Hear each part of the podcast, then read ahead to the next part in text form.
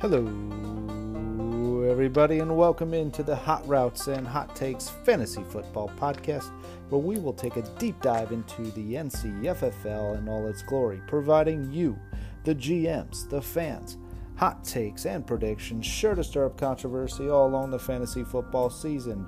My name is Joe Norton, and along for the ride is Jared Campbell. Let's go!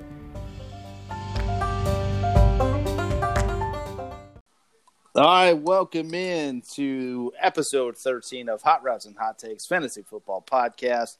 We are going to take a deep dive into everything that happened and occurred in week 12. With me as always is my co-host Jared. How you doing, bud? How was your Thanksgiving? Gobble gobble gobble gobble. Uh, it was it was pretty good up until about two minutes ago. Oh, So, tell me. Tell yeah, so so we just we just everybody kind of knows we always kind of do the the interview with the guest GM prior, and then you and I come in and we kind of do everything else. Mhm. We add it in later. So all the time we always get done with the interview, we go get another beer, potty break, come in and do everything. So I'm at my parents' house in Sanford. I was kind of nervous that I wasn't going to be able to have like reception to be able to do this at first because I'm up in my dad's office right now. Um, it's kind of nice too though because Morgan had to go to up to Raleigh to go work, so I don't have to hear her judging me about Black having to do it having to do another podcast. Um, and so I go downstairs literally five minutes ago. It's ten thirty at night right now, and I go downstairs. My parents have a fridge in the the garage, and I go to go get an IPA to restock. My parents are asleep in bed. The security system is on. I have no idea what the passcode is. Zero clue. Just So, uh, waking up all sorts of people and kids. This is So, great. uh, so I open up the fridge in the in the kitchen, and there's a tall boy Bud Light. So I'm just drinking Bud Lights right now, hey, sober- man, that's so- okay. sobering up. Well, So- let me tell you what I'm doing. I'm three sheets to the wind because I've been punishing Jim Beam Black and uh, Coke Zero slash Ginger Ale, switching between the two pretty much all day. I did go to Bud Lights uh, after about four or five just to kind of even everything out, right? When did you You don't want start? to get too hammered. Uh, Bears game. So Okay. Oh, yeah, yeah, yeah, actually yeah. poured my first drink at at noon. You had to wait till noon, right?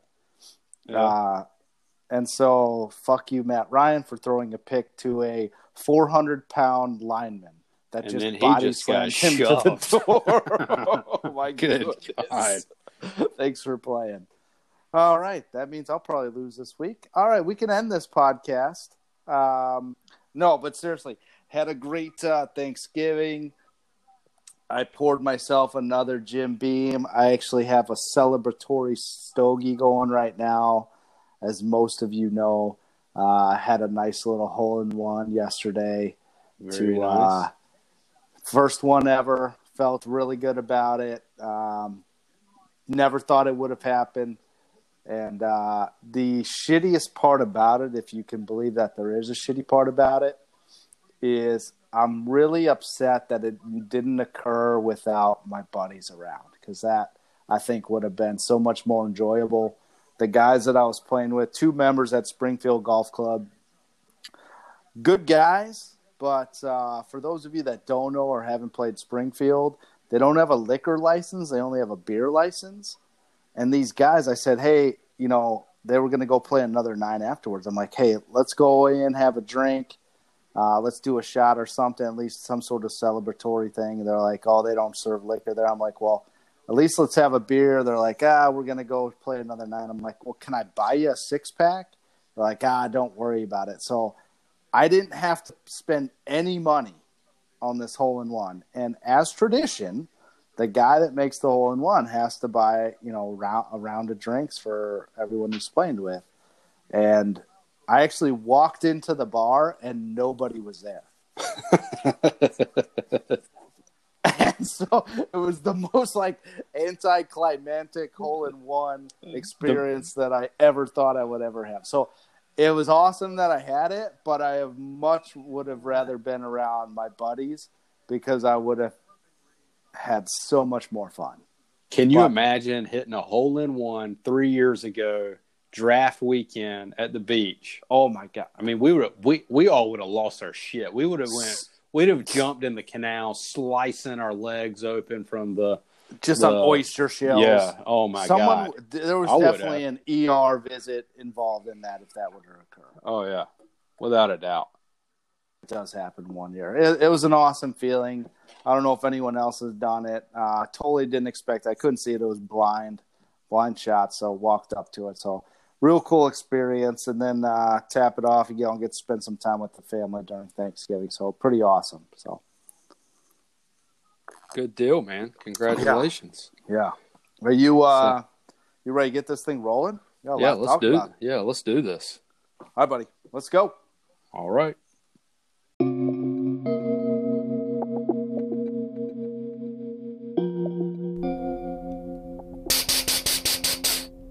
It's time for the weekly rapid fire recap.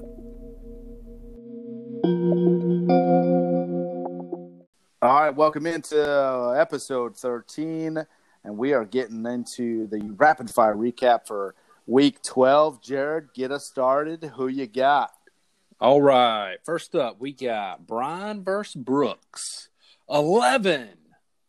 No, not the baseball number that should be retired at Lee County. Hint, hint, Brooks A. Slip. But rather the difference in points on Thursday night between Will Fuller for Brooks versus both Hilton and Duke Johnson combined. Speaking of Dookie, that's what the rest of Brian's team did. He waved the white flag early and didn't even play a tight end.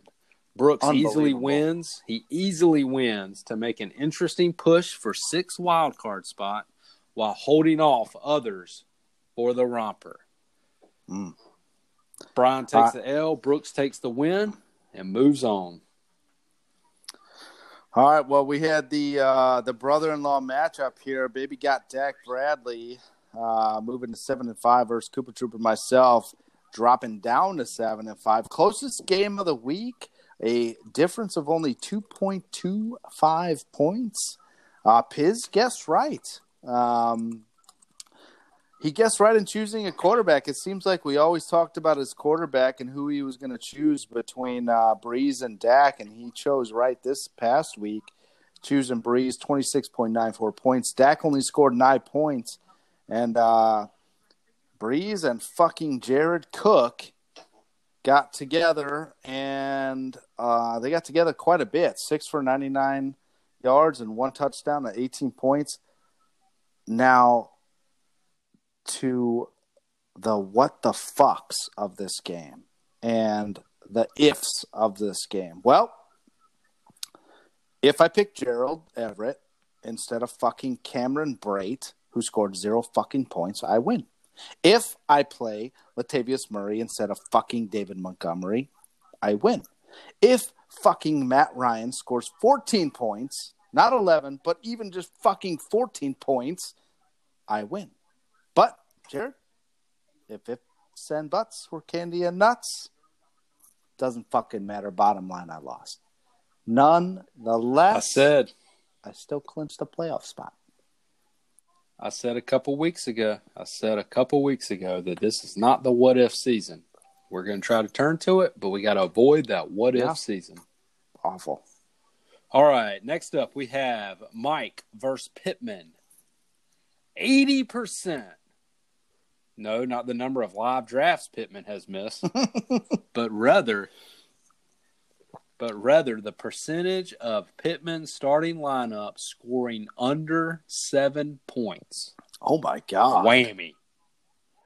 80% of his lineup scored under seven points. Half of Mike's team combined for 22 points, and he still throttles Pittman's team by 32. it's crazy.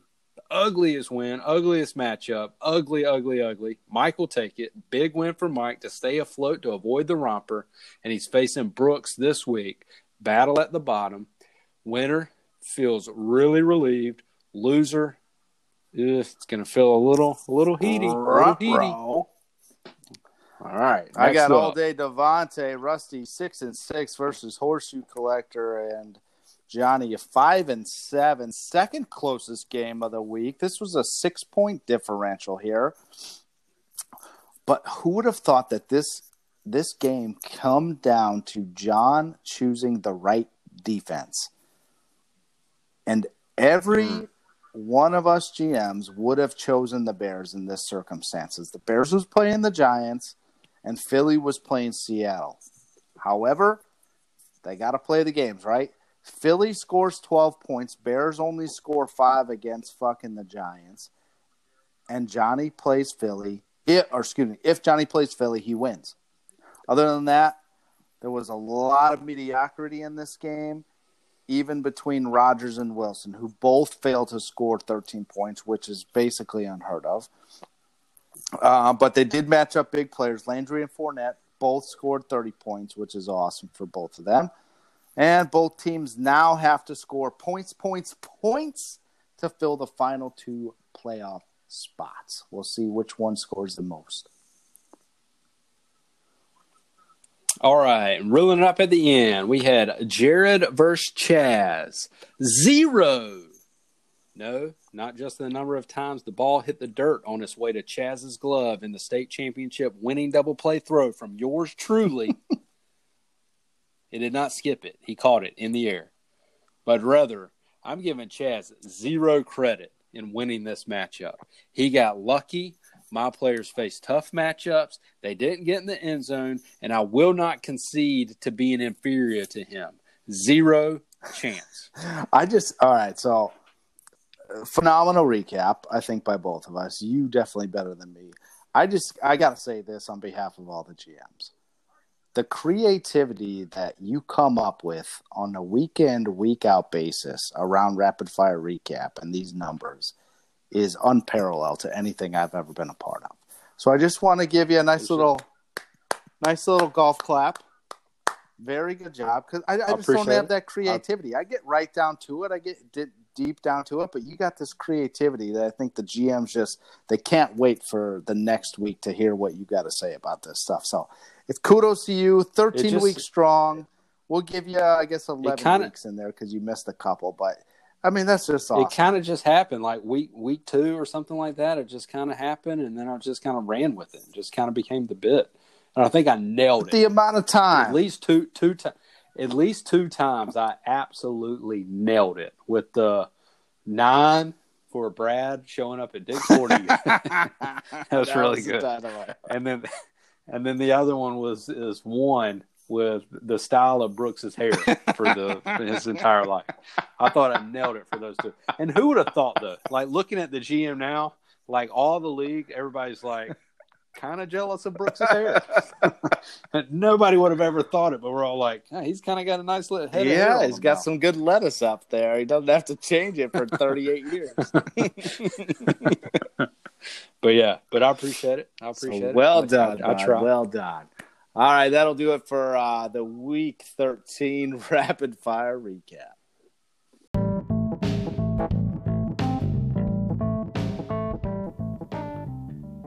It's time to talk about the good, the bad, and the ugly. All right, welcome into Good, Bad, Ugly Week 13 edition. I'm going to start us off here and get going with the good. I got two. I don't plan on spending a lot of time, but my first good is Chaz's team. Here's how his team rolls 38 points, 29.8 points, 28 points, 21 points, and a lot of other good points. He's a good squad. It's going to be tough to beat him. My other good, Thanksgiving and Thanksgiving football. Nothing goes better than football and Thanksgiving food. And today is a great day because we get to eat a lot of food, drink a lot of beer, and watch three football games, one that's currently going on. And we get to stuff our face with some fucking pumpkin pie or pumpkin cheesecake or pumpkin whatever the fuck you want. It's phenomenal day. I love this day. That's my good. I'm not even gonna lie. We ate we we ate about two o'clock, and I had a big plate and half another plate, and I didn't eat dinner. There's a strong chance that after we end this, I go back down there about eleven thirty at night, and I might whip up a little plate. Might whip up Might a as little well. Little Thanksgiving sandwich. Little add everything in there. Go, but but but yeah, it's a good one, especially for you, man. The um, Bears pulling one out, Pulled it late, off. I- you might be. But you, are you? Are you? I mean, are you like the Panthers now? Panthers fans are kind of like, eh. I mean, be competitive but lose. At one point let's, today, let's get a let's let's get a let's get a better draft spot. At one point today, when I think the Lions were up like fourteen to seven or seventeen to seven or something like that, I turned to my father-in-law Chris and I said, "I hope they lose thirty-eight to seven. I hope they just get throttled because Mitch was playing like utter trash. And what happens? He plays like a mediocre mediocre quarterback, and they end up winning the game. And then like my mother-in-law Patty, she's like, "Well, Joe, you got to be happy. I mean, they." They they won the game. They won twenty four to twenty. I'm like Patty, the Lions are like two and eight and one. They're they're horrible. That's great that they can beat fucking the Lions. Here, here's another thing. I had a great line. So so they started driving in like the second half sometime, and Patty's like, Patty goes, Joe, look at that great throw he just made. And I turn to her. Everyone's sitting around. And I go, Patty, you don't get extra credit in life for not doing drugs. she goes, she goes, what do you mean? I go, those are quarterback throws. If you're a professional quarterback in the league, you have to make those throws. You don't get extra credit in life for not doing drugs. That's expected. you should have seen her face. She was so confused. She didn't know what the hell was going on. Anyways, let's move it. Let's very move it. nice, very nice. Um, I did play my FanDuel Thursday play. I did play Trubisky as my quarterback. on purpose. I mean, So- this was his first game Yeah. that he scored over, or that he's had 300 yards or more in 16 games. This was his first Yeah. one. I, I, I stacked Trubisky and Anthony Miller. Wow, that's a good stack. So, so, uh, At so, least so I went there in order to be able to get. I went there in order to be able to get the other people's that I And wanted. Matt Ryan aren't can doing sit any- on a that- fucking 18 inch cock because he just threw another fucking interception. Yeah, fuck I went right to a guy too. God, that guy just peeled off. Um, my good is let's zone it back in. Positivity, Joey. You already kind of talked about it a little bit, but my good's going to be you, man. The hole in one, Thank you. a hole in one. That's that's really good. I think we have. I think another GM actually uh, um, had a question about it. Are you able to play that? yeah, I can get to it. Just give me one sec Yeah, here. they. I think they had a little. Uh, they they called in and had a little message and had to. Had, I wanted to ask you about. We got that. a little voicemail in from a GM, so let me go ahead and play it, and uh, we'll get a response for him. Yeah, but I had this as my good, and I had some follow up, but I think his his question was a lot better than my question. All right, let's hear it. So this is a message for the GM, Joe. Uh, got a question for you. Which one was more satisfying? Your hole in one from 150 yards out, or the day that you got married? Think about it long and hard. Which one was more rewarding? Which one have you put more time and effort into? So uh, just think about it. Let us know, man. Congratulations on your on your uh, hole in one. So a uh, solid question there from GM Eric Pittman, and Do you think that was from the patrol car? You Oh, think it was the patrol 100%. car when he meant one hundred hundred percent percent. that's from the patrol car. Um, so let's see here. He said a couple things here. First, he said, "What was more satisfying?" Okay, and then he in on his in his same question, he said, "What did you spend more time with?" And so I'm going to answer it that way. So I have spent countless hours on the range working on my swing. And Brad and John can attest to this. I change my swing like every other week to try and get better. And I'm always trying to work on things so that I can get better with golf. I don't feel like I had to do that with Christy. I'm just myself, And if she liked it, take it or leave it. This is who I am. So, to answer his question in that regard, it was much more satisfying because I spent a lot more time and effort into the hole in one, which I never would have thought in a thousand years I was ever going to get. And I always expected that I was going to marry Christy. So that Ooh. was not in doubt. But with the hole in Good one, deal. I never expected to get it. So the time and effort that I put into that, 100% hole in one action there. That's how I'd answer that one. Nice. Good deal. All right, let's go to All right. Uh, let's see here. Bad. My bad. Yeah. Oh, came from the GM that decided to throw in that voicemail, and that's Pittman's game. So let me get over to the old Pittman's game. And uh, let's see here. Uh, Pittman, eight players scored. Jared, could you guess how many points would you guess that eight players out of the 10 um, scored on Pittman's team? If you had to guess. Third. 30? Uh, 27.6.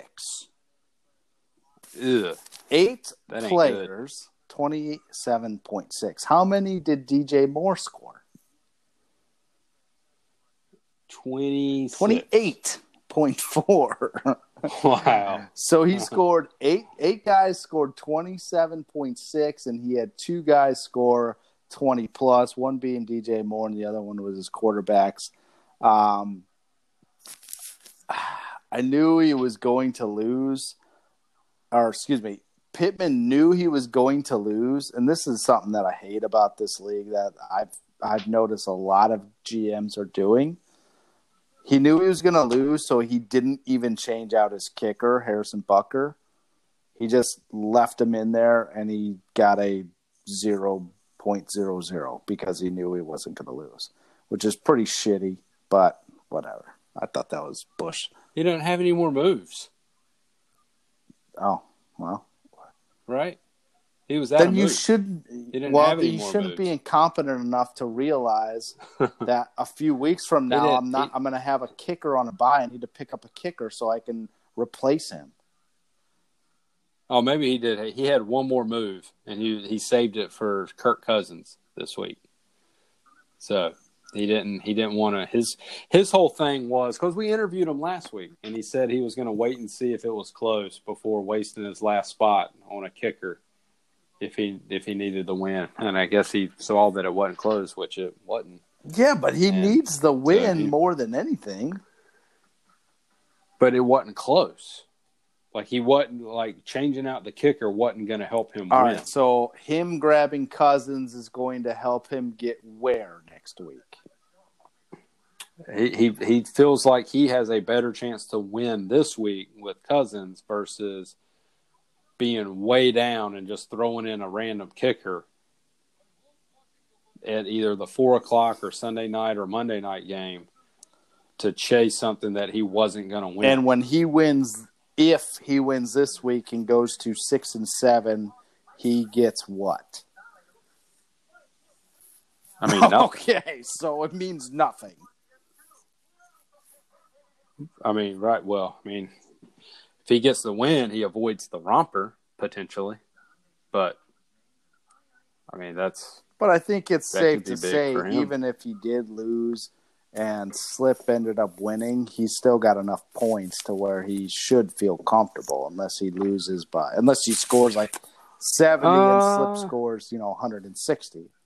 Then yeah. Uh. Oh, I'm sorry. I got him flip flopped. I got yeah. him flip flopped. So yeah, uh, okay, okay, okay. Yeah. I see what you're saying. Yeah, he's he's he's he's way behind in points. Yeah. So okay, I see. So, that. but yeah. All right, my bad is going to go to Joey Slye, the kicker for the Panthers. Did you watch this game? I did not because the Bears were playing at the same time. Okay, so they were marching. They got the ball and the pan like Panthers are like Panthers fans are like, okay, we still man, if we can, all right, we're kind of hanging with the Saints. If we can knock off the Saints, and we're kind of back in like a maybe we can like make a push here to make the playoffs. and they get it, and they the most bogus pass interference call on a challenge for the Panthers in the Superdome, which was hilarious. And we get the ball again, and Joey Slye pushes like a 29 yard field goal. Game's tied. He pushes a 29 yard field goal, misses it. Brees gets the ball with like a minute and a half and just marches right down the field. And they kick like a 25 yard field goal. He does what Brees does. Yeah. Oh, yeah. He does what Brees does. You know, like you knew it was over. When he missed the kick, you knew it was over. Well, if there's one thing So that Joey I know about my bad, bad. about bad kickers is is Yeah. the Bears Yeah. and their kickers have been awful. Yeah. Yeah. But uh, Joey, he pushed this like it was like a 28 yard field goal. And he pushed it. I don't even bad. know how a It was an- it professional was- kicker could It was an push extra point. a 28 anything within 30 yards if you miss that kick as a professional kicker you should have to owe money to every other player on that team So it's so short They brought- they- it's stupid Panthers Panthers brought in a kicker this week to quote unquote challenge him to compete.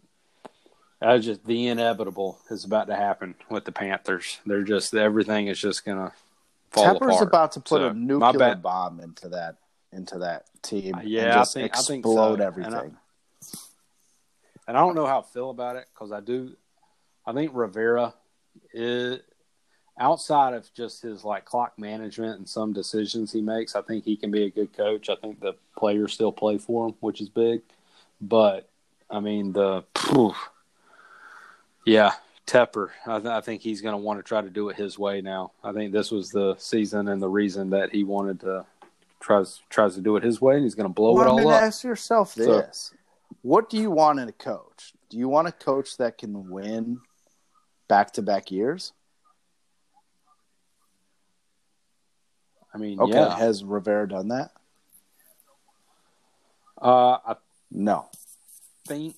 I mean, I think he no He because they've always flip flop where the under five hundred over. They've 500. never So had We'll see how this year winning goes. seasons. They're nothing more than mediocrity outside of the one Super Bowl season. Now, I will say this: Well, two two Super Bowl seasons. Well, but Delhomme doesn't count because Rivera wasn't there. I'm saying Yeah, recently. so Um, yeah, okay. So, but it's just I don't know. But there's also the one defense I'll have for Rivera is if you fire a guy and he's going to be hired by somebody within like a week, is it smart to fire the guy? Well, you guys You know- fired John Fox. Did you agree to that or no? Yeah, he was terrible. Okay, well, he got And picked we up laughed. by the Bears a week later. He went to the Broncos first, didn't he? I don't fucking know, but he got picked up. I know the Bear, I know He went I know Broncos the Bears and Bears, and then the Bear, and after the Bears, everybody, everybody was like, "Yeah, this guy's not good," and the Bears Oh, were like, we'll "Hey, take hold my beer, oh, and hold my beer, We'll hold him hold my a- beer. We'll, hold we'll my beer." this washed-up coach that only likes to run with a gunslinging quarterback. Yeah, that'll, that'll be great. That'll Uh-huh. work just fine. Yeah. So, but but yeah, that's that's that's my bad. Okay. All right, my ugly. I'll get to it. Ah, this is a PA announcement. Every person doing fucking Black Thursday slash Friday shopping, eighty percent of these cretins have issues. Okay, people stealing toys from five year old kids, knocking over elderly people, fucking punching and fighting over some bullshit transgender Ken or Barbie doll. These fucking Jesus. idiots. I cannot stand this. I once, I- I went, I went six years ago to a Black Friday event. Stood in line for like two hours before the store fucking opened just to buy a, a TV to save a couple hundred bucks. I will never go again. My sanity to staying at home and ordering something online is way, way more important than sitting in line when a bunch of cretins fighting over fucking transgender Ken dolls. It's it's absurd. I want to know what your thoughts are on this Black Friday thing, considering you have a wife that's got to deal with this stuff on a consistent basis. And what is your craziest Black Friday story? if you got one. Um, so While you're taking currently piss. ten. Yeah, could you yeah, hear I that? could hear it. I tried to hit it where it wasn't hitting the water. So, but I thought I thought I had it. My bad. Um, so it is currently ten fifty eight at night, and my wife is still in the store.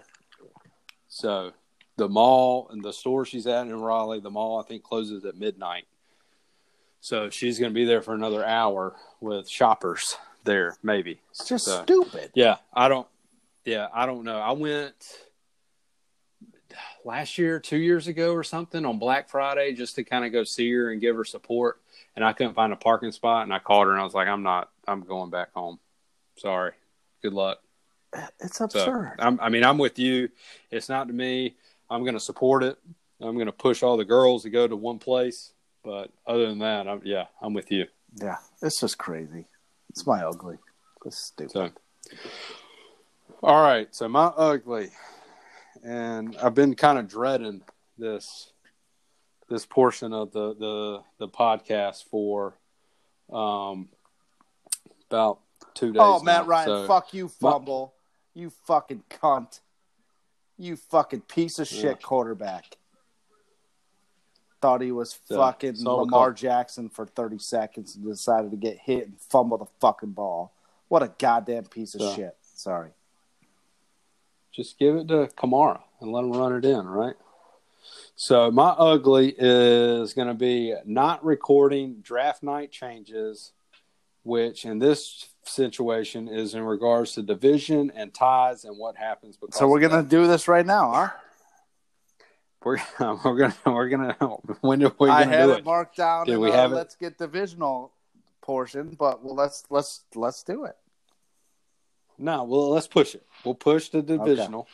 Let's go ahead and we'll we'll go ahead and pause and we'll go to the divisional and romper race and we'll start off to the romper. This is one of those teases that they do on the radio, right? It's a good Stick around. We'll be right back and we'll talk about this.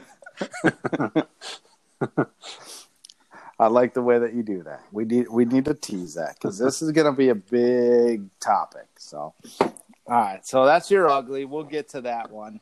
So that'll do it for uh, week thirteen of good, bad, and ugly.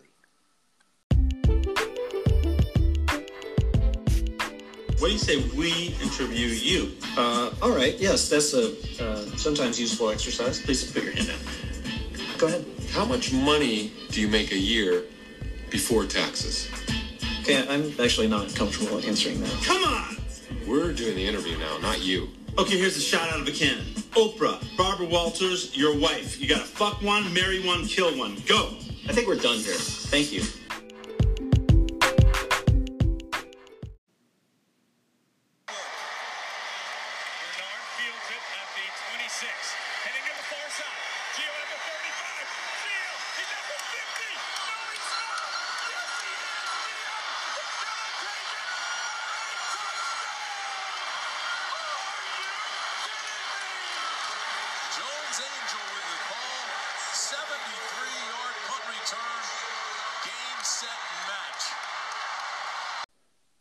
Welcome into this week's interview. Tonight we have us uh, a special guest, uh, the final GM. We've come down to uh, the conclusion of all of our interviews of all the GMs, and with us tonight uh, we have a very special guest, none other than uh, the other Norton.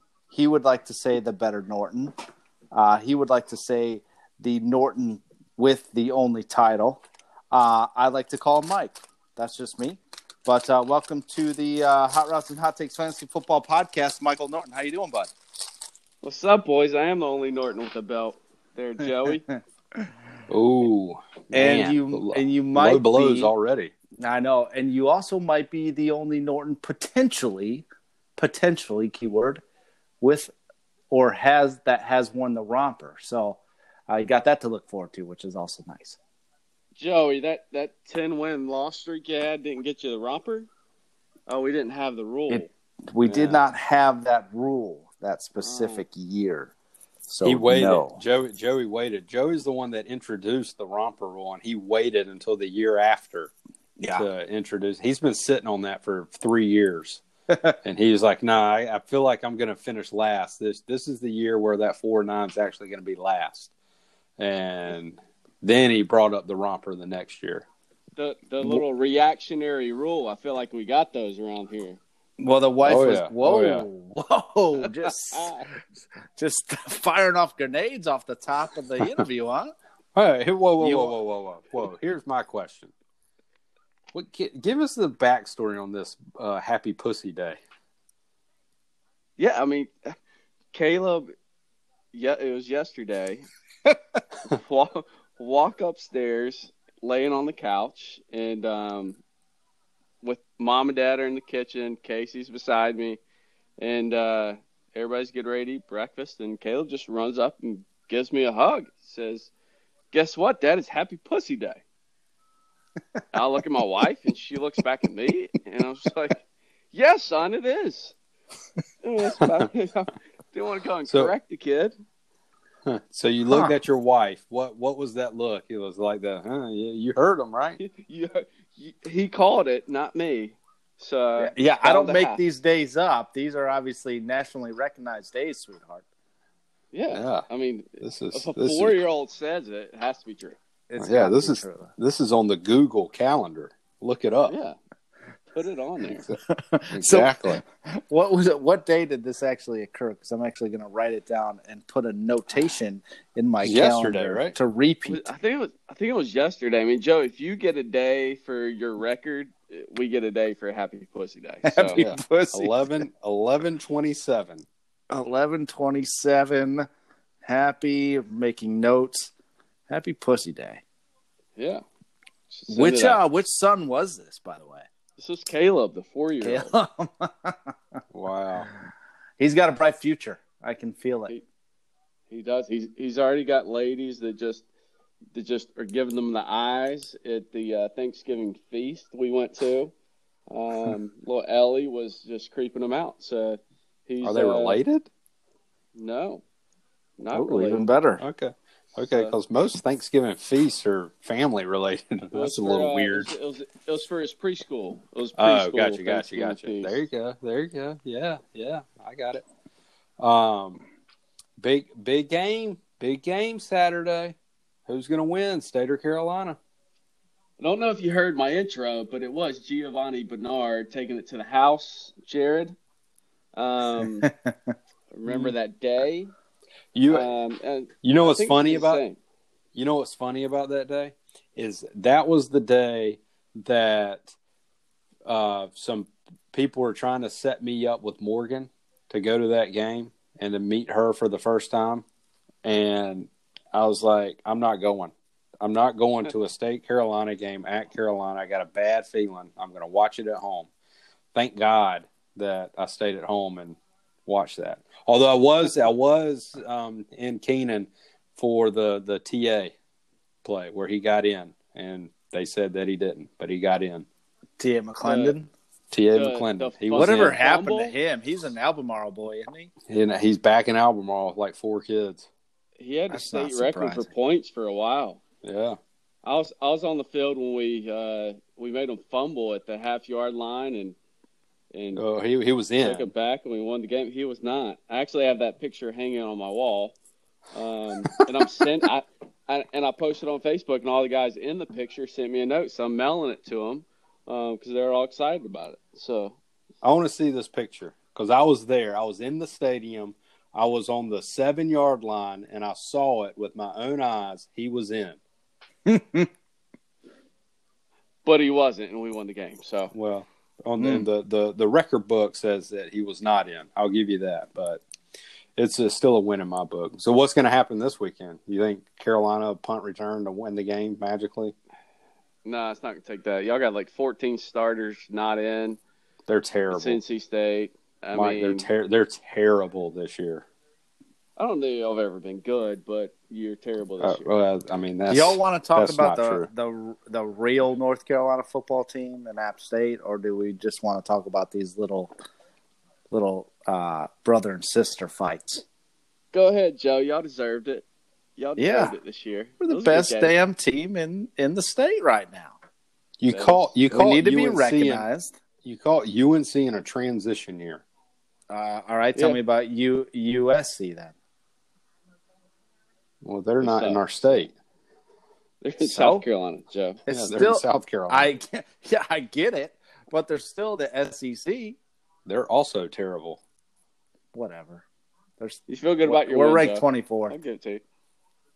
Pretty damn. Hey, while we're on football, um, you know your UNC football bio kind of reads like the current current Democratic impeachment query. There's a whole lot of nothing involved in it. Yeah. and uh, it typically I, I think it said that you were a walk-on kicker then you changed to a cornerback then to a wide receiver how exactly how bad does a, a, a college football team have to be to have a walk-on kicker changed to a wide receiver slash quarter cornerback I mean, if you look at our record, we were pretty bad. I mean, that's the only way that I got to see the field is we were that bad. Um, I was really fast though, Jared. You you you saw it in the True. flag football tournament. Very true. Um, so what you what was your 40 time i think all the gms Uh, would like to know that a four three six. damn that is pretty quick He's fast as hell. Hands like a deer, though. Yeah, I mean, I could he's beat got the ball hoofs up. for hands Hence, hence why he was cornerback first. How many games did you uh, get in the mix at? Enough to let her. Um, I don't even know what think- that means. I think you had a clock like eighty something plays a year to letter, and a letter my junior senior year. nice. So See, at App Um, State, it didn't matter. Like, it, it, if you Nobody lettered, they didn't App give you Letterman's jacket. So, like, I played all the games. I still didn't receive any sort of Letterman jacket because our coach hated me. So, Well, JV Oh, schools don't side get Letterman there. jackets. did did whatever. did anybody get a letter? Pittman got one. Yeah, Pittman got one, and then he lost it. I think he, ma- I think he might have made that for himself. But Pitt, Pittman has Pittman has lost a lot. So very true. Very true. Uh, speaking of losing a lot, how pissed are you at the Cincinnati Bengals this year? Joe Mixon actually. I mean, he started off bad, but he's he's picked it up. I mean, I'm He's ended up bad too. What do you mean? He's- has he has he done well this he- year? no. He had a couple like 15, 16 games. I'd say the wor- my worst pickup. I would I would say would be Zeke that I'm most disappointed in. I was going to say, where did it go wrong for you this year? Was it Zeke? I, th- I mean, it, it, I don't think you. I would still make the pick, um, but he just that He hadn't had any like blowout games. Right. Had some bad games. Um, I I, I- I got a little middle of the road guys in the mix, so um, not terribly upset about where I'm at, but a lot of it's luck, and um, had a lot of points scored against me. What what sort of decision that you've made through, throughout the year? Two different uh, two different areas here. So what sort of decision are you most happy with that you made but also are you least happiest that you made Um, most happy up. I'd like all my waiver pickups. Um, I think I got a, a bit of a raw deal when the guy out of Seattle got hurt. Dissly, Dissly great pickup. that was a Um, solid pickup there true. And like Pittsburgh's been crushing it. Picked them up for for D. Terry McLaurin, sneak Yeah. Kareem Hunt. Um, I think my, my my waiver wires have been strong. I think um, if I had to argue anything in terms of worst decision outside of Zeke, which again th- there's no predicting that, um, it would probably be fighting the whole whole feelings decision for uh, for the draft. I feel like we we've went from a, a league that makes a rule and everybody has a few drinks and says let's put it in that year, so nothing's worked out. To what rule are you talking about right now i was I feel like all, all of them this year. So all, all, if you look back at the draft, I think all of them were, hey, let's let's vote for this rule. It's a yes. I vote for it to move in this this year. Then it's a yes, and nothing's worked out about the rule. There's one god awful So- rule that is we got to Well, wait. what rule are you talking for. So- about so- right now? Oh, Uh, I was going to say Joe- it's been 14 weeks since draft day. Joe- you still hate the wins versus points? No, I think. I mean, I think it has, I certainly think it has its place, but I think if you work it out a year, I don't think Rusty's pissed about saying how how are we determining head to heads, etc. Because Jared, to to to your point, you had the most points scored against you last year. You have the most points scored against you this year, right? So, so Right. I think it's a valid valid argument.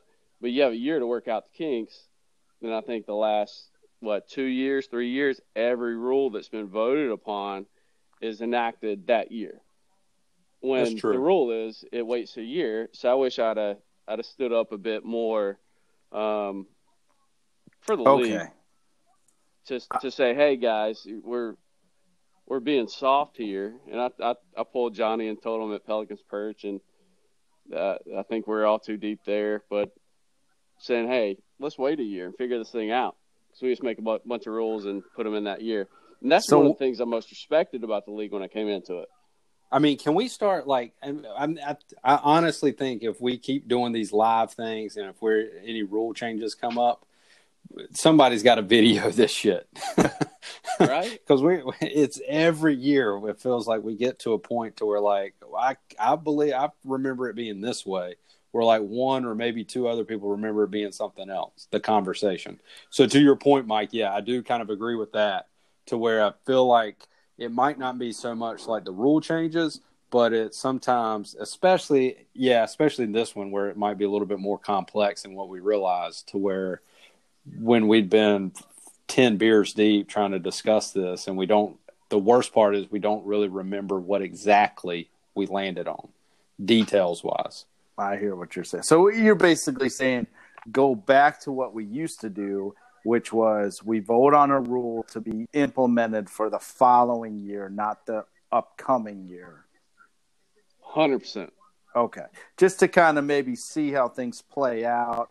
And that way, if we do encounter any sort of, you know, circumstances that are out of the ordinary, we can then work the kinks out for that next year to come up. That way, when we go into it, everything's kind of a lot more smooth. Yeah, Joe, I, I agree. I mean, 'cause I think you and Rusty got a bit of a mess because we, I don't know that we landed on. How Well, that there's works no out mess with your there. star. I mean, I mean, there kind of is a mess. there's no 100% mess it's there a at all. mess. There, I mean, a Joe, mess, you're Joe. you're on one side of the argument because you're in the argument, but from a True. league I mean, I'm, I, I would looking in, be like, biased, but there's a mess. I I'm also not biased on the fact that w- there's only there's a few reasons why we went to the divisions, and I'm sure Jared and I will discuss this later on in the podcast. So I don't want or to get too already into it. I don't, discussed it. or we already have discussed it. So I don't want to die. I don't want to take away from your interview. I mean, this is your interview, and we can let's get into you, right? So we'll we'll just Joe, talk. We'll just table Joe, I and hope get you to. don't get into me, but yeah, I think it's- I think it's a topping point. Speaking of getting into you, who exactly invited you into this league? Rusty Wicker. That son of a bitch. I know, right? Just kidding. Nah, I like it. I like it. What So- value have you added? Yeah. God, I don't know. I, I don't know outside of winning a belt, which Joe hasn't done. True. A lot of shit talking, Joey. That's positive. That's Hey, it. it's to Be in valid. this league, to be in this league, the number one thing is you got to be willing to shit talk. And you got to be able to take it. Some people can take it, some can't. I believe that I'm a person that can take it when it's valid. And that's a valid statement by Mike. I'm willing to I- accept it that I suck. I'm able to as well. I just, to me, I start trying to make rule changes if things are going against me. so that's just me. That's how I handle it. I, Um, Jar- Jared, I agree, and you're you're always well informed. And looking back at the league and and getting ready for this interview, like most passing, most most receiving yards in 18, most receiving yards in 19. Like I, I'm guessing you're probably going to throw something up for receiving yards to increase. Hardest strength of schedule, so you threw in the points first wins thing. Like you're you're strategic. You just get a lot of points scored against you. Oh, I work the back channels too, Yeah, I'm sure. so I, I know what I know what might slide through and what might not. But in all seriousness, and I don't know if we've already said this or if we're going to be saying it later in the podcast, depending on how everything kind of gets chopped in. Um, I do have a lot of statistics that I'm either rolling out or rolling in. I don't care whatever we decide to do. I mean, even if we decided to end up going like, "Hey, divisions didn't work; it was just too bad," and we went back to the old way, I do think that at least the sixth spot in the old way should be based off total points Jared, I agree. as the wild card. As the I wild agree. card. If we went back to that just to keep it less complicated, that's fine. I'm, I can live with that. But, but yeah, it's what piss. Yeah, I, I what pisses me off more. place, Jared. I was I was angry on draft night, and I uh, you know I'm still a bit bit bitter about it. But I, I agree with your point. Mike, and I don't know if I've already said this in this podcast or if I'm going to be saying it later, but guess who has the most points scored against them this year? Jared and and Jared, you have number one? Who has number two? Uh, maybe you. It is me. Guess who so- has the weakest schedule and has the least points scored against them? Joey, because I'm bringing that up. Joe We Norton. have brought it up. Hello. Joe Norton. So I got a lot of stats coming up, buddy. Ah, People are going to be you got- amazed. I did some deep diving, and I, Nobody wants to be bored So- with all your stats Whoa, whoa, during this well, interview. I so- think we need to get some get Well, into let me- some let me- good quality content right now. all right. Well, let me say this, Mike. Mike, you got a big matchup this weekend going up against Brooks. I kind of need you to win, man. I'm kind of pulling for you because I need Brooks to lose, and just so I can try to avoid that second year romper in a row. Um, projection is looking pretty even as of right now. You had a good day from Zeke and Allen Robinson got in the end zone. Cooper did pretty well. You think you're going to win if what happens? First of all, you wanted me to lose last week, so Yeah, but now It's week you to win. my week. My affinity for you is not not very high right now. But um, for me, I think it's Kareem Hunt. Boy's got to play. He's he nah, he's been playing. I feel Yeah, good about gotta- a, a 10, 10 plus game from him, and I think I get it locked. But I, I, I think I'm gonna win anyway. I'm not too worried about Yeah. Brooks. He's got some tough matchups. So, what was the thought process between Kyler Murray and Deshaun Watson this week? I mean, Deshaun's had a couple of tough games. Then you got New England, best coach in the league. He's going to target somebody to shut down. You got to shut down a top quarterback. So Yeah, it's tough. Plus the other guy who was similar similar to Lamar's play Yep. style, just, just annihilated, just annihilated the Rams. Is he going to throw a touchdown to Christian Kirk? I don't know. Great Damn, question. that don't, that, don't, No. that don't help. That don't help me none. I'm not trying to help you none. Is is there is there since you're the stat guy? While is you're a at tell that- me if David Johnson's going to play too, since you Yeah, right. since you know everything about the Cardinals over there. Is there a format that I get into the playoffs, Jared? No. God, that sucks. Well, you'd have to score a lot of points, and I don't think it's happening. Rusty, Rusty would have to have probably a lot of injuries. And also, we'd have to figure out that argument with Joe. So True. That, Um, there is no argument there. Uh, anyways, um, I got a question for you, and I think a lot of the GMs around the league kind of want to know. Could you explain what was going through your mind during your ring avulsion accident? Were you worried at all that you might not be hundred percent during finger banging sessions? Nux is on my left hand. I just Okay. didn't get a whole lot of action. That's like the alternate.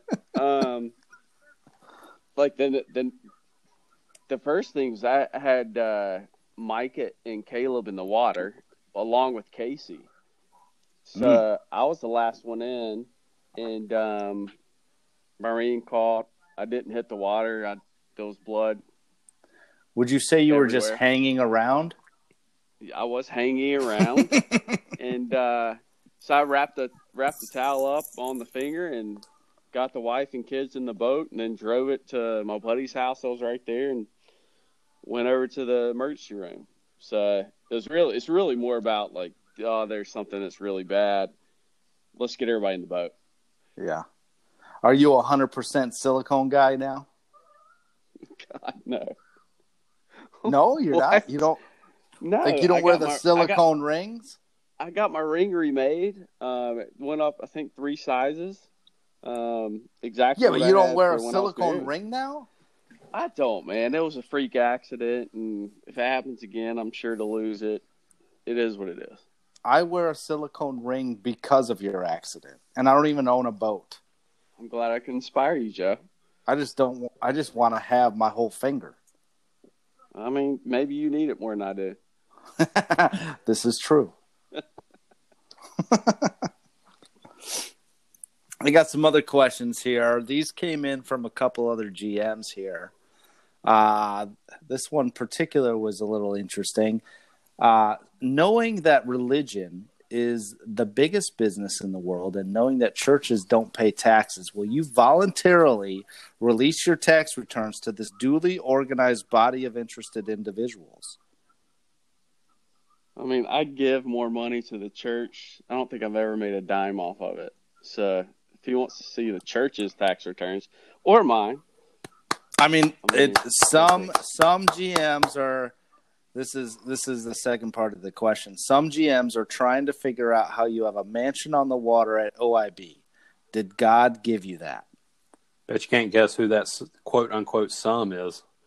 I mean, I I, I think that I uh, I tithe ten percent of everything I get plus uh, that I earn, plus I give an offering, and I think the Lord has blessed me because of it. He's done a good job. And I, I think that uh, a hundred percent sure I do a youth conference for three thousand kids every year, and um, do the church, and have never made a dime. Good for you. See, you know how you know he's he's um not right, but I mean that's accurate, Joey. Ten percent right there. Ten percent of what you earn. Yep. Send it in, and anything above it is gifts. So kudos, man. I didn't like the questions when they came in, but that's just mean, me. what it is. Post. Yeah. He's gonna laugh so hard when he hears that. Um, there was also a follow up. Have you watched Righteous Gemstones? And I which character best re- represents you? I don't know what that is. I'm assuming it's some sort of religious it's movie. an or... it's an HBO kind of series that it, it's it's kind of making a satire on the the the big uh, mega churches. This this really doesn't apply to like, it's the big mega churches that are kind of okay, kind of shady. But I don't it- know what it's- those are. Osteen, TD Jakes, all these guys. I, I I- I haven't. He he talked to me about it draft night. Um, I I heard a quote 10, 12 years ago. Something said a pastor said life's way too important to live for yourself. And I'm not a smart guy, but I'll serve. And I started serving, and the Lord's worked wonders. So I haven't watched it, but yeah, I've been blessed because I give and serve. I believe. So Nothing wrong with that. Here's uh here's a question uh, on a different avenue, if you will. If you and Eddie Seidenstricker are Eskimo brothers, then that makes you and Chaz as well, correct? I don't know that we are though. And if you don't know, please explain because a lot of us have no idea what that question's about. I don't know that me and Eddie are Eskimo brothers. Okay. I'm I'm fairly certain that we aren't because we went to the same high school and talked and we're friends and I don't know we are. Now that does mean. Do you that know how Chad- Eskimo Chaz brothers and Eddie? work? Yes, I do. Okay. I mean, I'm not. I'm not stupid. Um, I, I that does mean that Chaz and Eddie are, um, but I don't know that uh, of anyone that I would be Eskimo brothers with. Eddie is. Eddie would be. So, Okay. good question. Don't know the answer. You got any uh you got anything for him? uh, not outside the hot seat. All right, well let's get you on this hot seat. How about it, huh? Well, let's Ready? do it. All right, here's some hot seat questions for you. We're gonna rapid fire. Everyone at this point knows how to how this works, so uh, I'm gonna get us started. Ready? Go. better religion, Christianity or Muslim? Christianity. Speaking of Christianity, best Christmas song. Uh, Deck the Halls, probably. Yeah, it's a good one. Better basketball school, UNC Chapel Hill or Duke? Not a question. They just got beat by Stephen F. Austin. Stephen, who the fuck Austin? Yeah, right. Do you prefer Mike or Mikey? Neither. It was a trick question. Who has more who has more wealth? You, Steven Furtick, or Joel Osteen? Both those guys. I'm for. it. Easily, right? Furtick. Oh, Can't- yeah. I mean, man. whew. I think I Um, think Joel Joel's got Stephen beat. I don't know who that Furtick guy is, but sounds He's like the a, elevation, man. Here, Okay. around here. Who's a better salesperson, you or Rusty? Um, I'd say Rusty. Yeah. because he lies more. No, I think he. I mean, he's been selling more. I don't sell a ton um, anymore, but he's he's had longer to perfect that craft. You can only watch one for the rest of your life. UNC football or UNC basketball? Basketball. No, Uh, the answer is directed towards Football? Michael. Really? Wow. Football. Good for you. Good for 100%. you, man. Good for you. I just understand it more. That's the only reason. Do you did you grow up a Carolina fan? I did. Yeah. Um, Chaz loves to slather butter on his rolls. It's unreal in person. You really have to see it. Um, I don't have a question about that. I just wanted to say it. I I also slather butter on butter on my rolls. I'm glad we can agree on one thing. Nah, you got to see this guy do it. next draft, next draft year, draft weekend, we go to Big Nails. He goes through like nine pouches of butter for two rolls. Oh, that was that breakfast that that That no that that bungled. can we can we at least get some agreement here that Big Nails is awful? Terrible. It was Shouldn't great that it. day. It was great for the guy who was wearing the romper because that's the place you want to go for the romper. That's a Yeah. terrible Nobody's place. there. Yeah, but everybody was looking at the, you walk into that place wearing a romper. That's the one where heads are going to turn. I think they turn no matter what. True, because I was so hot. Um, are you up or am I up? You're up. All right, since you're quote unquote more than like highly, highly likely from contention for the playoffs to win it all, who do you want to see win it all? Post. You won't post to win it all? I do. Oh, Wow. There you go. Uh, White Claws or Pink Whitneys? Oh, I've only had Pink Whitney once. Um, I'd say Pink Whitney. They're hella good. Have you good. have, have you gotten the snip snip? Yes, hundred percent. Boom. Uh, do you believe in Kanye West and his message, or is it merely a money grabbing charade? No, I believe in it. I believe him too. I think what he's doing is good. What is your home insurance deductible?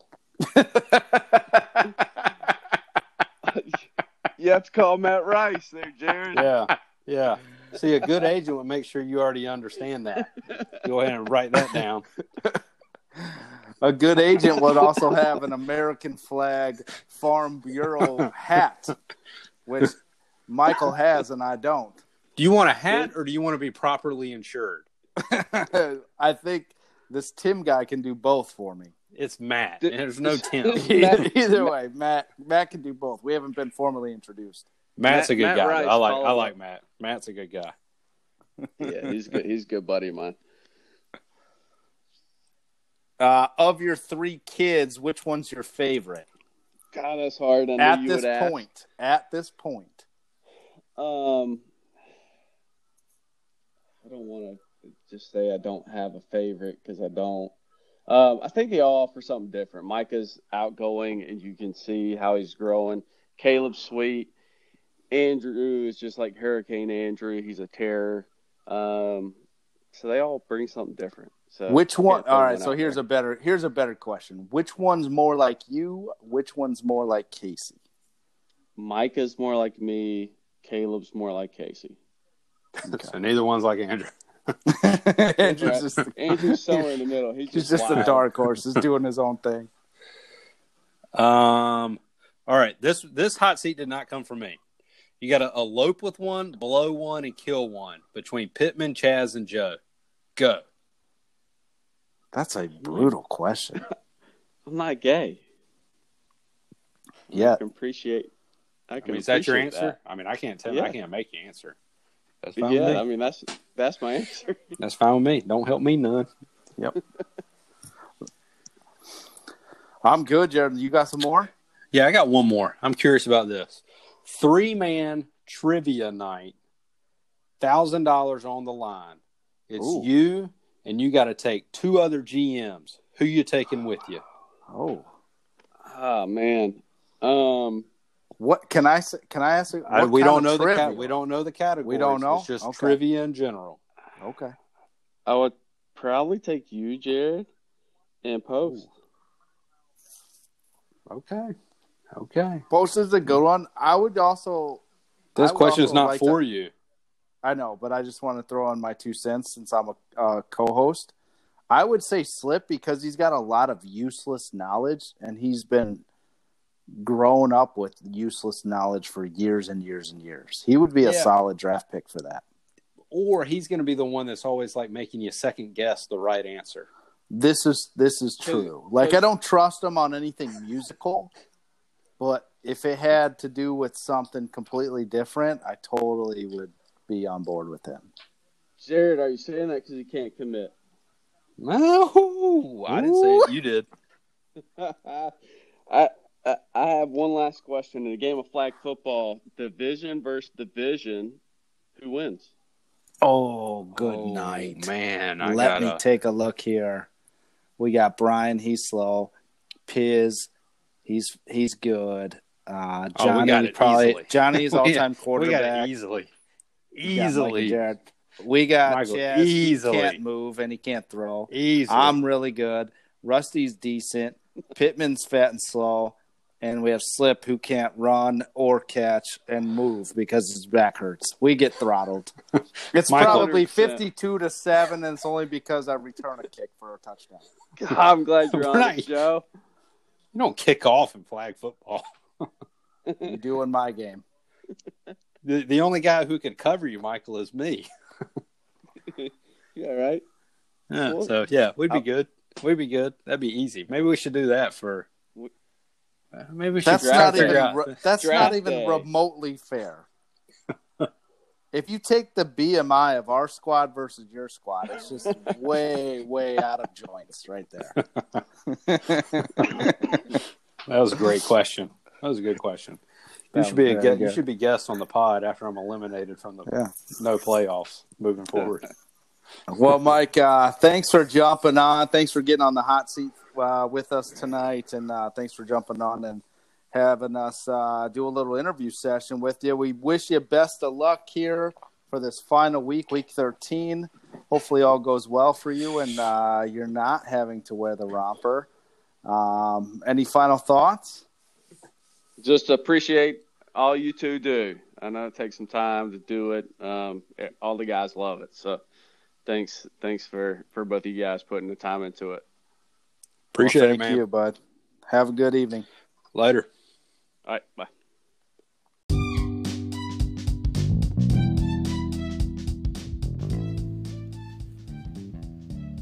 Here comes the boom or bust.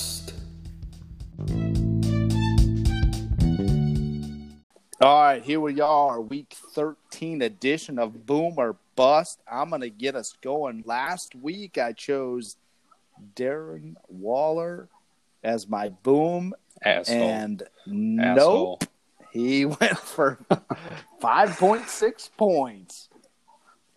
Could have told so you that. this week, I'm going to pick another tight end and a running back. I'm going to go with uh, both players coming off a bye, Travis Kelce and Dalvin Cook. I do believe they're both on John's team, if I'm not mistaken.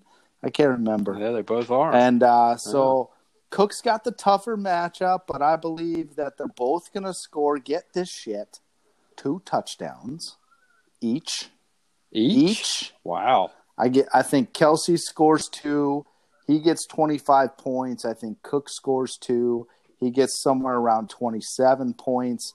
However, both teams lose in close matchups.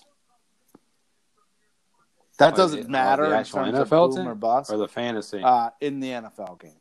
That doesn't really matter Oh, much, gotcha. but they're going to do well. They're going to boom out of their minds and still lose the game. Joe, uh, Johnny's got to pay attention though. I did see where Dalvin Cook popped up on the injury report today. So some kind of chest injury. So got to check that out. Might not have enough heart for you, Johnny. Might not have enough heart for that final that that playoff Mm. push for you. But better drop him. um, my my boom is going to go. I got two guys too, and they're both wide receivers. The first one is going to be. I mean, this guy's playing Tampa Bay. DJ Chark is going to go. He's going to go for like nine and one, 21, and a touchdown. So somewhere around 22, 23 Wow. points. He's my first boom. And my other boom is this was a risky one. But I feel like the Houston Texans at home against that Patriots defense that's coming into town, the Patriots have the best, in my opinion, the best cornerback that's able to shut down receivers and Stephon Gilmore, who's going to be able to hold DeAndre Hopkins in check, which leaves Brad's not gonna be Deshaun Watson's Deshaun Watson's eyes moving over to Will Fuller. He's going to go six catches, 120 yards, and a touchdown. Rut roll. So my boom is DJ Chark and Will. All right, Jared. So I'm going to get to my bust for this week, but just for last week, I picked DJ Chark, and my busts have been hitting. My booms are not hitting, but I think my busts have been hitting. I'm at about 80% in terms of hitting these busts. DJ Chark, I said last week, would go for under 10 points. He did at an 8.3. So I do have a pretty solid track record on choosing my bust. And this week, I'm going to choose a bust, but I don't think it matters that he does bust because I think the GM is still going to pull off the victory, and that bust is going to be Lamar Jackson. Here's the thing he's finally facing an elite defense. Now, he is at home. Uh, so it's going to be a game where he scores something like 19 points, which for Lamar Jackson is a bust considering he scores over 30 every other week. And in fact, he's only scored under 20 points one time, and that occurred in week five against Pittsburgh. So I think it finally happens for the second time this week. And uh, that's gonna he's gonna be my bust, but I don't think it matters. I think Chaz still wins, even though he scores like 19 points. Okay. Okay. Uh, I got I got two busts. My first bust is Brett Maher, the, Fucking kicker. the kicker for the Cowboys. So this asshole earlier today missed a 30 yard field goal and a 40 yard field goal to and but made an extra point to net me a negative four for the week. So I This got that is so going for me. revisionist history, considering it's 11 o'clock. So I got so I got that going for me. Fucking kickers. God almighty. But my my my initial bus was gonna go to wide receiver uh, Tyrell Williams. He's he's been he's been focusing on efficiency a lot, needing a lot of touchdowns, but it's just not have been happening lately. And I think he's he's running into a stingy defense in the Chiefs secondary. Coming off a bye, I think he's going to get shut down for like five catches for 50 yards, and that's it. Well, I hope I hope that doesn't happen because if any quarterback can beat fucking Matt Ryan, it's Matt it's fucking David Carr or whatever the fuck his name is. Because Matt Ryan fucking sucks right now. And if I had to choose a boss for this week, uh, I would choose Matt Ryan because he is single handedly fucking me right now in this fucking week. That's pissing me off. Fucking cunt. All right, bad. so that'll do it for uh, week 13 edition of Boom or Bust.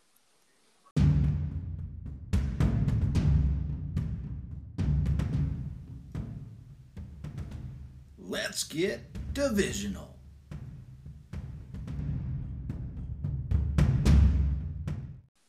All right, here's what we're going to do. We're going to bring back an old segment that we haven't really touched upon in quite some time. So we're going to let's get divisional here, Jared.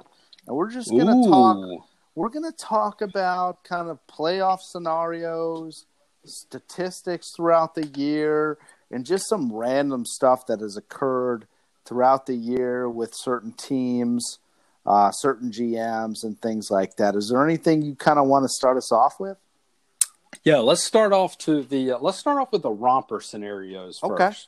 There's Okay. a lot of stuff there. So there's well, yeah. So I've kind of broken it down for people. So there's four people that can win it. Okay. Brooks gets it if he loses and I win. So Brooks is playing Mike and I'm Okay. playing Rusty. If I beat Okay. Rusty and Brooks loses to Mike, then Brooks finishes with the worst record. Everybody else has five wins. He only has four. Automatic. So Brooks, yep. So Brooks loses, and I win. Brooks gets it. Okay. That's a that's I- the easiest scenario to kind of figure out here. Right.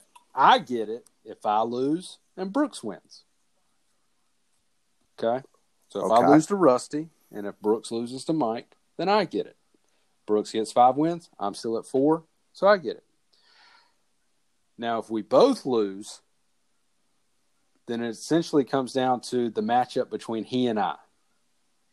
So I'm currently up three points on him prior to this week's games. So if we both lose, whoever outscores each other this week, the loser who scores less would then get it because he and I would finish with four wins and it's then based off points. Okay. If we both win, so if he beats Mike and Brooks has five wins, Mike has five wins, and if I beat Rusty and I have five wins, then if Pittman loses, he gets the romper because he has five wins. And He'll a have lot five less wins. points. Yep. He has five wins and a lot less points. So he's going to get it. We call that parity. Yep. Now, if Brooks wins, I win, and Pittman wins, and if Mike scores less than 30 points than me, then he wins the romper. But if Mike, if Mike scores more than 30 points than me, then I win. All this is to say is out of all those scenarios, there's only four people that can win it. I feel like I have the most opportunity to win it, and I don't feel best about it. Yeah, that's not a good thing. You don't want to have the most opportunity. You don't want to have win you don't want to have the most outcomes that end up pointing to you, which I feel like I do. So, but that's the romper scenario. More than likely, it really is going to come down to if Brooks wins and I lose, then and I, I'm probably I should probably lose. Brooks and Mike are kind of a toss up, so I'm kind of pulling for Mike this week. But that's So- that's that's where we are with the romper scenario. So overall, how would you feel about winning the romper back to back years?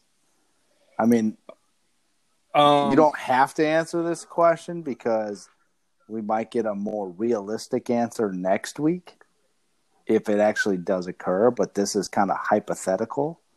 But I mean, what would be your state of mind? So it doesn't bother me this much as it did last year. One, first of all, I think I can pull off the romper, so I don't really care, right? Okay. Second of all, You did a great job, by the way.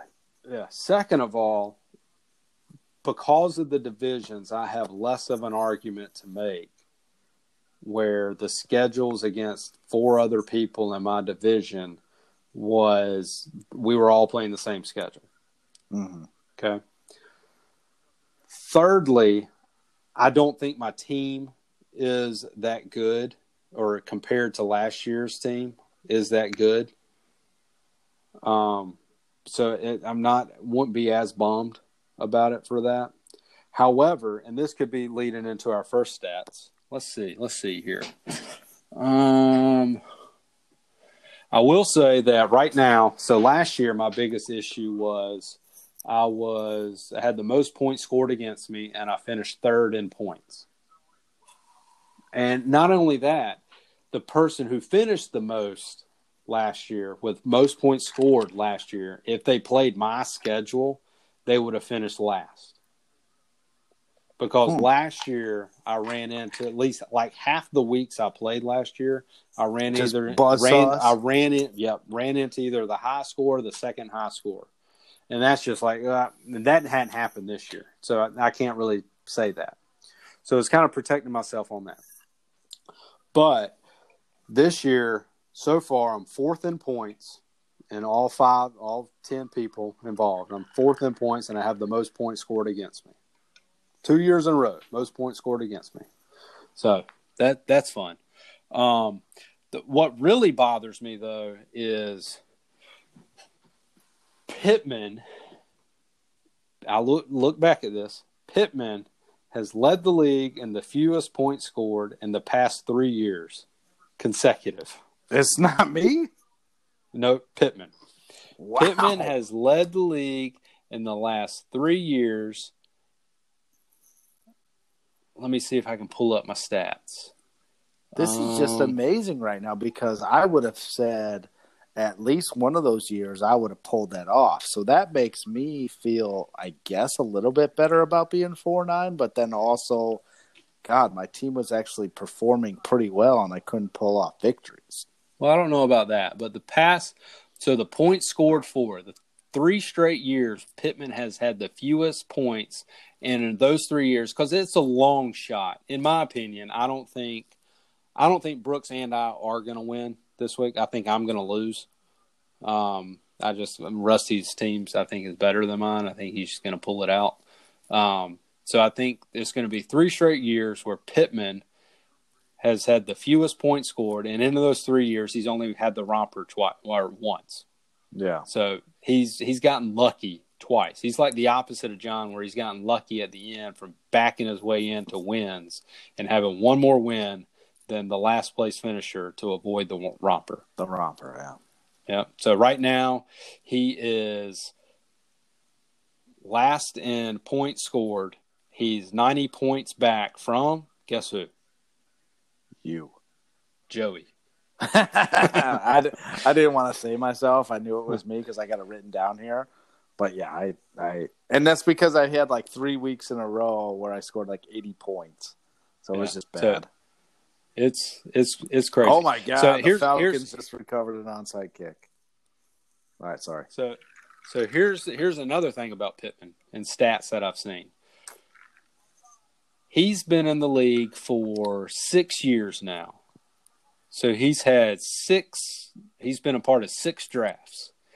Of the past five drafts, guess how many points his first round picks have combined for?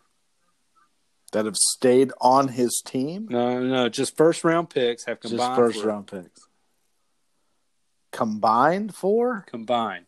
For reference, for reference, so far right now, Christian McCaffrey is leading the league, non quarterback, is leading our league this year at 303 points for the year. Okay. So you're saying combined score for six years. Five. So For five years, yeah, combined yeah. So the past first five round years, the past five years, I hope combined these, score. I, hope I hope you got these players' names because I would love to hear them. I'm gonna guess based on your reference material there. I'm gonna go with 283 points. 240 points. Oh my god, who are these guys? They gotta be legitimate though, right? 2015, he drafted Le'Veon Bell in the first round. He got him 99.2 points and injured in week six. 2016, he he drafted Odell Beckham and he had 37 and a half points and he traded him after week three. 2017. I think I picked him up there. Yeah. 2017, he drafted David Johnson. He had 10 points and he was out for the season with an injury. Oh, 2018, he drafted Le'Veon Bell and he had zero points because he held out the entire year. 2019, he drafted Alvin Kamara and he had 93 points before trading him away. to me again. Oh my god. It's it's but it's just like it's the whole like adage of like, hey, you're not going to win the league or win the championship with your first round pick, but you can That's lose it. true. But you can lose it. That's where you lose it. And so he's just like lost his mind over the last five years, and he just like scrambles all the time. And he just kind of goes from whatever. I will say, in his first year, 2014, he did he did he he uh, he drafted Dez Bryant in the first round and traded him prior to the season. And he traded him, I think, to Rusty. It looks like he traded. He got Le'Veon Bell and Alshon, and he gave up Dez Bryant and Mike Wallace. Um, and in the trade, he picked up 100 more points, and Le'Veon Bell was the best player that year. And I think that was the year Pittman actually won the league in 2014. And ever since then, it's just like just been sh- just shitting bricks. I mean, just not knowing what basically, he's he's the first round draft pick KOD. He's the kiss of Oh yeah.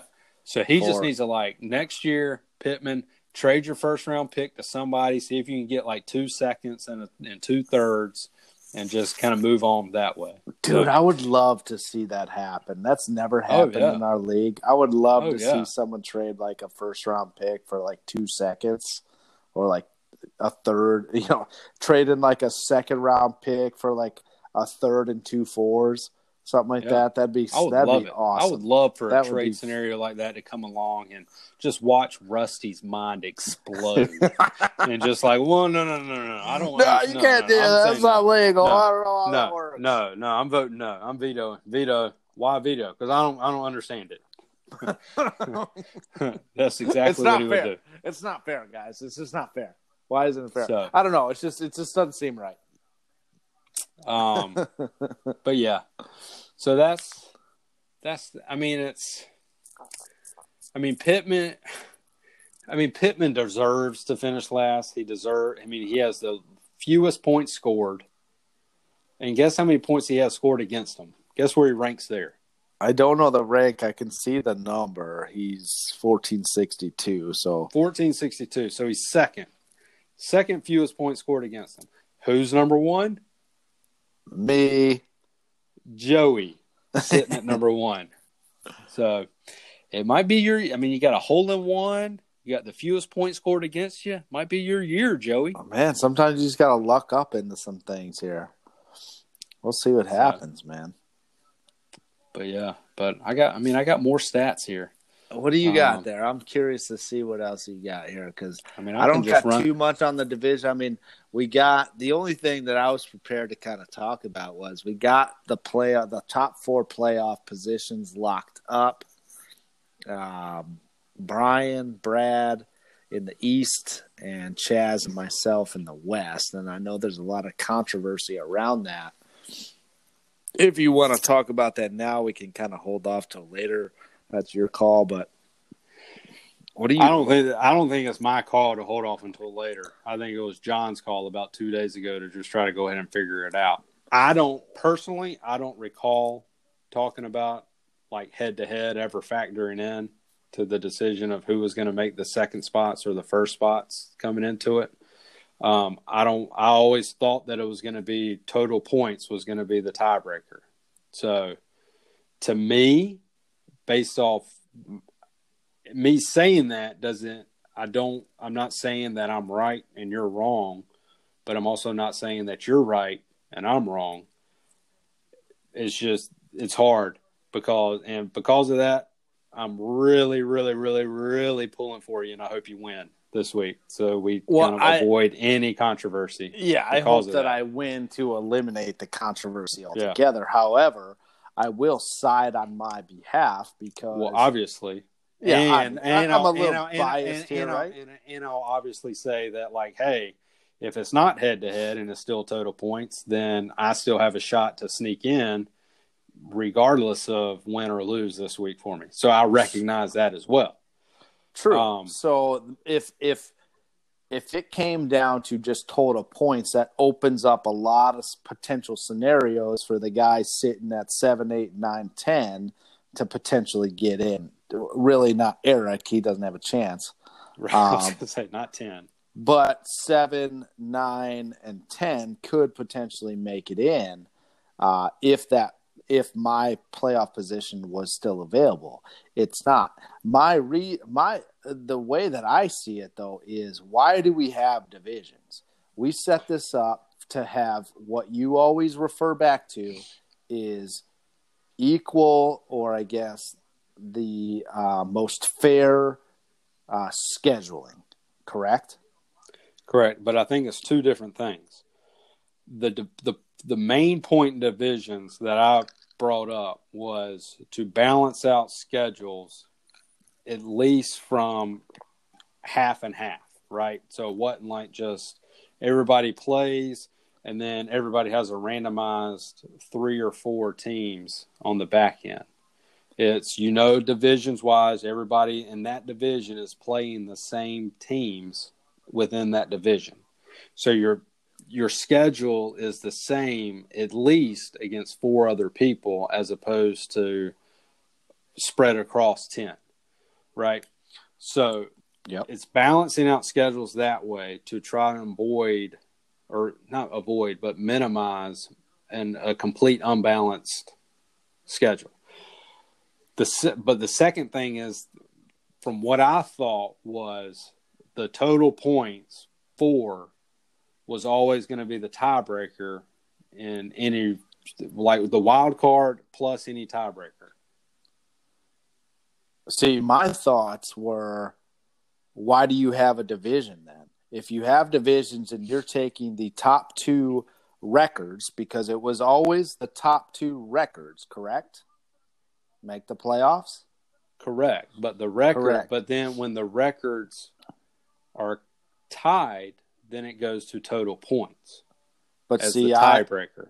I wouldn't agree with that. I would go because we've we've made it fair to where you're playing each opponent within your division twice, then it would go down to just as it was, and I've been wrong in this in the past, but I would assume just like in the NFL, if you have equal records, it goes down to your divi- your matchup between the two teams. Is that not correct?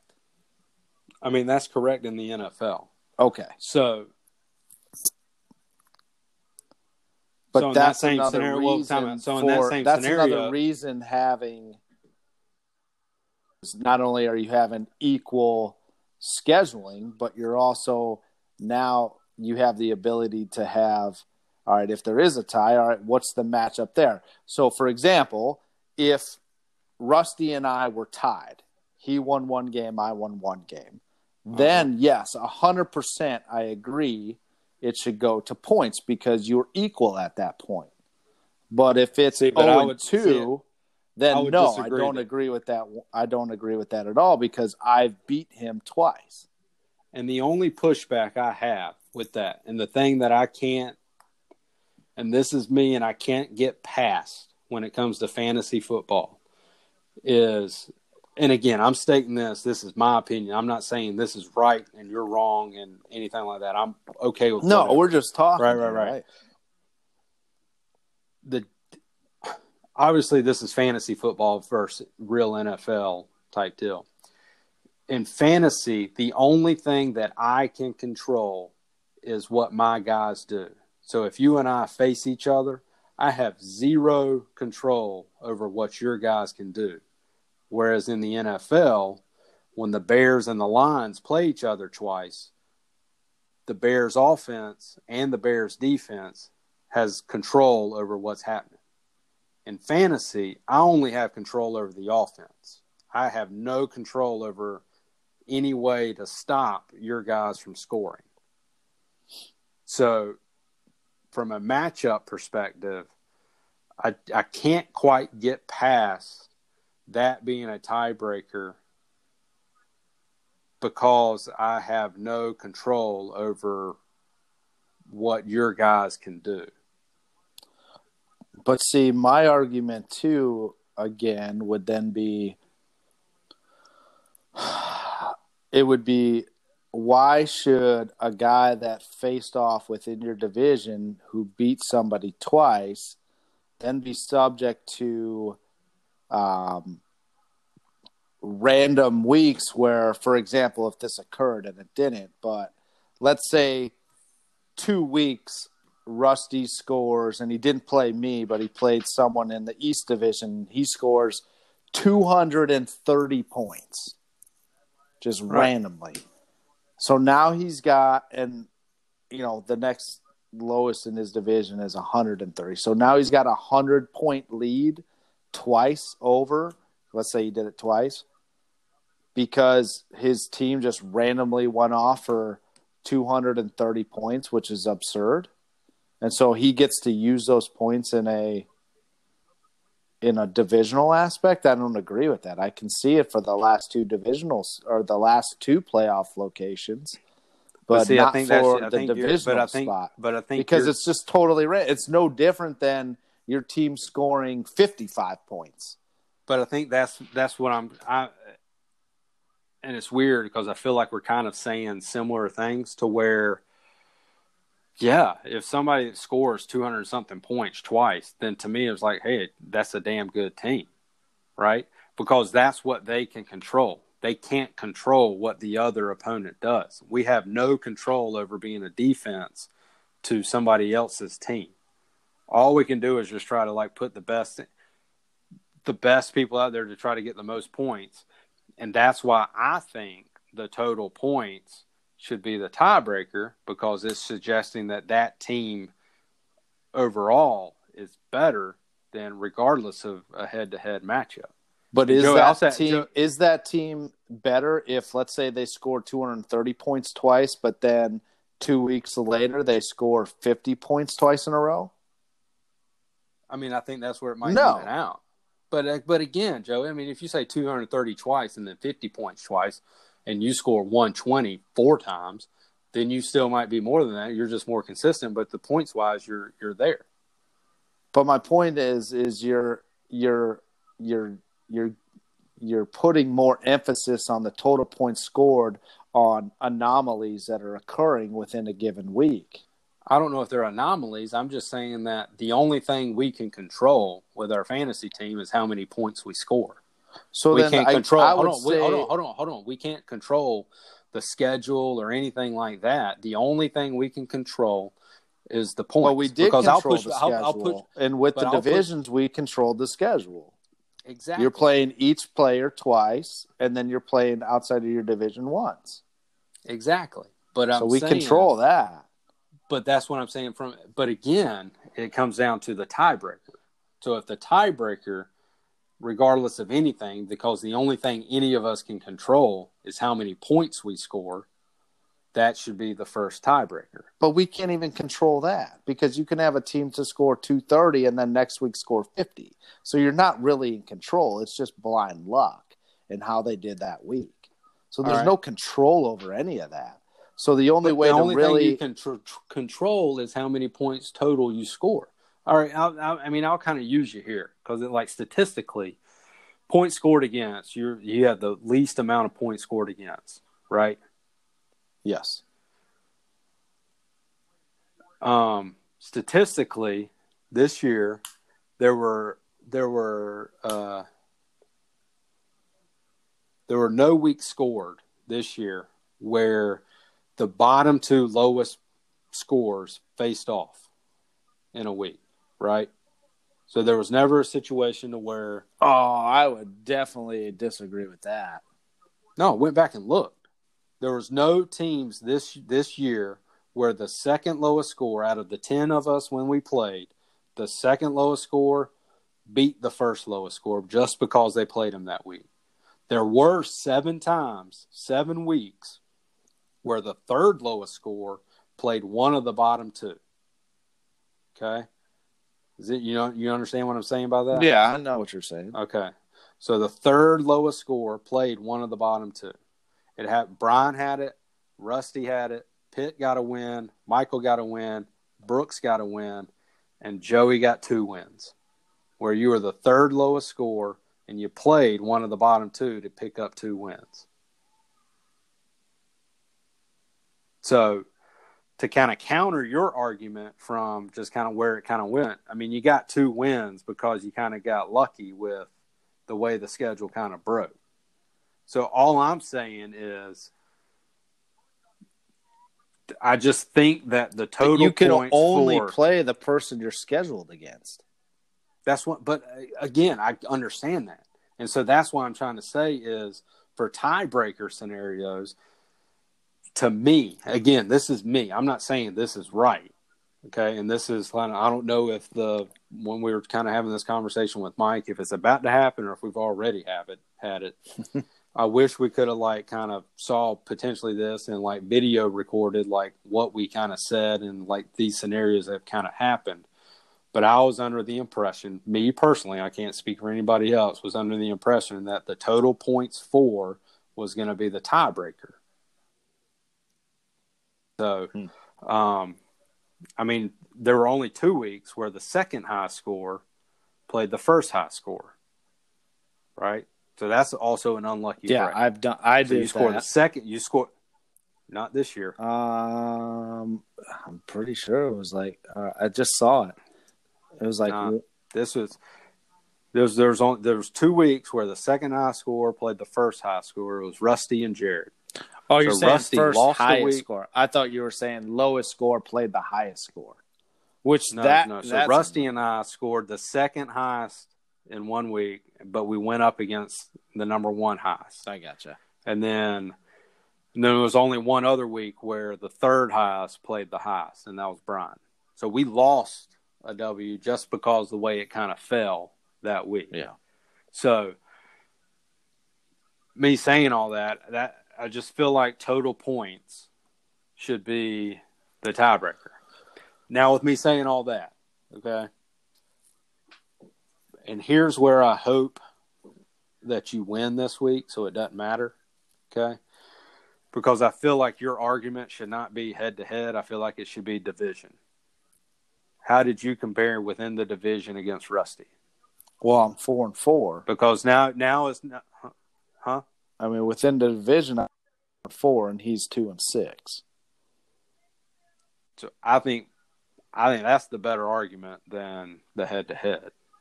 Because I can't, I mean, law of large numbers, it's harder for me to kind of pick apart eight games as it is head to head twice. Sure.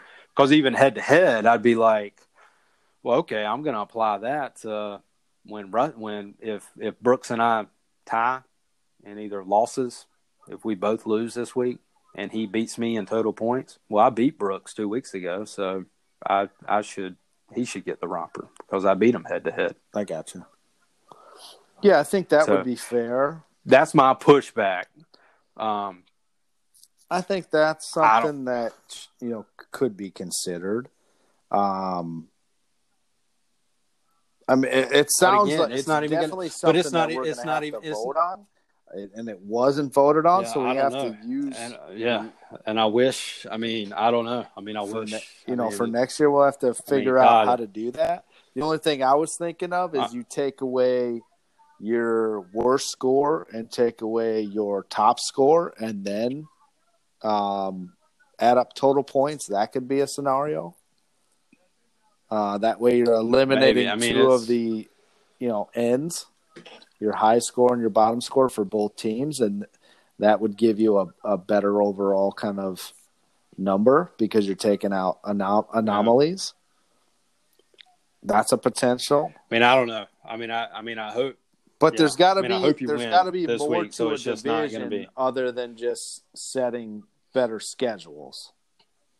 So I don't think And that's- and again, I don't think I don't think the argument should like if.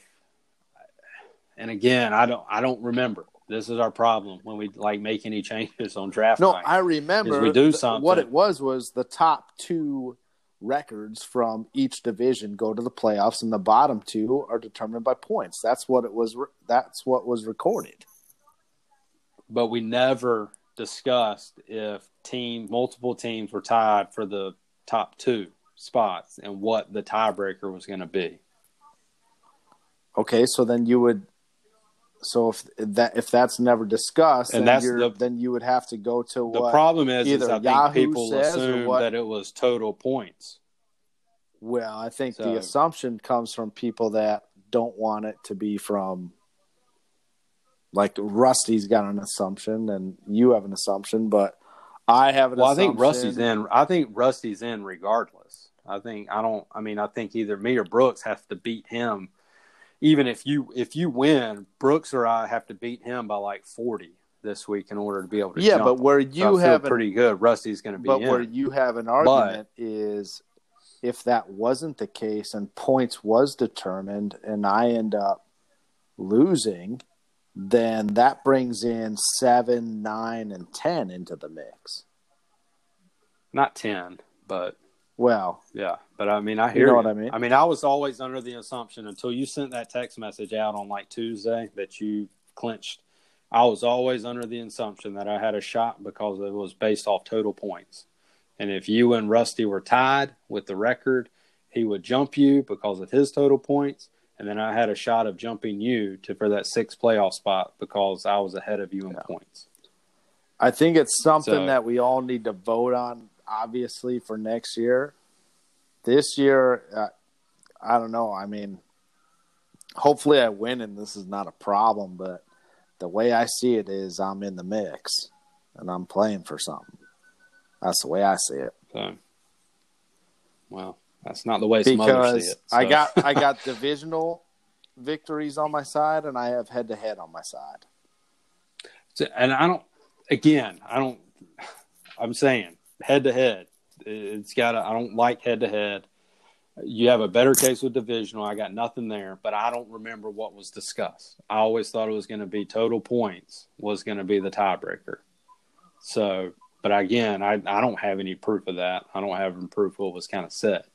I know Yahoo has it set up a certain way, but we were going to be setting it up a different way when playoff time rolled around because John can manually input kind of where the people are during the seeds. See, I don't know if he can do that So- or if he should be allowed to do that. That should already be predetermined. I mean, he can because I don't think the final two wild card spots can be based off total points. So they, I mean, I know he can do that. I mean, if all that stuff is, I mean, if it's going to be this much of a fiasco to where we can't figure it out, then we just need to go back to the old way, and then just the six spot or the fifth and sixth spot are based off total points, regardless of record. Okay. So then So- with because that's going to be what other people said. It's always in the past. It's always been based off total total points as the tiebreaker versus record. yeah, but that's on but the sixth I get spot but I, position. but we're we're still six spots. But I get the component of people questioning that where it's more advantageous for them to be able to make it based off the way the division setup Yeah. is. So I mean, I don't. I mean, I mean, I don't know. I mean, hopefully you win, um, and it's it's not going to be. Uh, uh, Here's issue. what I'm more Um, curious about. I'm more curious about some of your other numbers. What do you got there? Do you got anything exciting? All Anything right. else that's exciting? Like that's just like see, banana let's lands. see. That's gonna like make people be like, "Holy shit, that's amazing." Um, I did. A, I was curious about so. So my thing last year that kind of like struck, like I was like, God, if I finished last, I'm like, is my team, my team suck? And I went through, and that's when I went through like every, if like if I had everybody's schedule, I did, if I ended up with everybody else's schedule except mine, I would have made the playoffs with everybody else's schedule, with the exception, I think it was like Mike and nobody would have made the playoffs with mine. And the one who finished most in points last year, if they had my schedule, they would have finished last. So then I did that not sort of like bitch or anything. I was like, okay, my team was good. I'm like, oh, I just kind of got the short end of the straw. My team was good, right? And so I'm like, this year, I'm like, God, I'm about to get the romper again. What happened? And I'm like, I feel like my team is. I didn't feel like my team this year was as good as my team that ended up last year but I felt like I was a borderline playoff team, Mm-hmm. which asterically, debatably, I am. so, but I went back and looked, and your boy just did not score. My team does not score touchdowns. I'm fourth in points, and I have the fewest touchdowns, not counting, this is excluding quarterbacks and defenses. Okay. Okay. So these num these numbers are excluding quarterbacks and, And kickers. These are all just and well, kickers don't score, but the ex- so it's just starting wide receiver, starting running back, starting tight end, starting flexes. And so I kind of look at the numbers. Can you guess which team has the most touchdowns through week Chance. twelve? John. We shouldn't be had- surprised. John has had. John had yeah. John has had fifty-two touchdowns. Jesus this year from his guys. Christ. Chaz has had forty-nine, So he beat him by seven 40 touchdowns? but it, but 40, 52 to forty-nine, so oh, three. I thought you said 56. Sorry. So, but again, for Chaz, that's not factoring in Lamar and New England's True. defense. Okay, so it's but again, it just like shows like Chaz's team is just Stupid. completely it's just completely built like perfectly right? And then you've had 43 brad's had 44 and brian's had 41 brooks and mike have had 35 rusty has had 29 and me and pittman have had 28 so john with 52 all the way down to me and pittman tied with 28 so i'm looking at that and i'm going okay and then I divide that based off points. So for John, 19% of his total points for have come off touchdowns from his that group. Huh. The average is about 38 touchdowns is the average.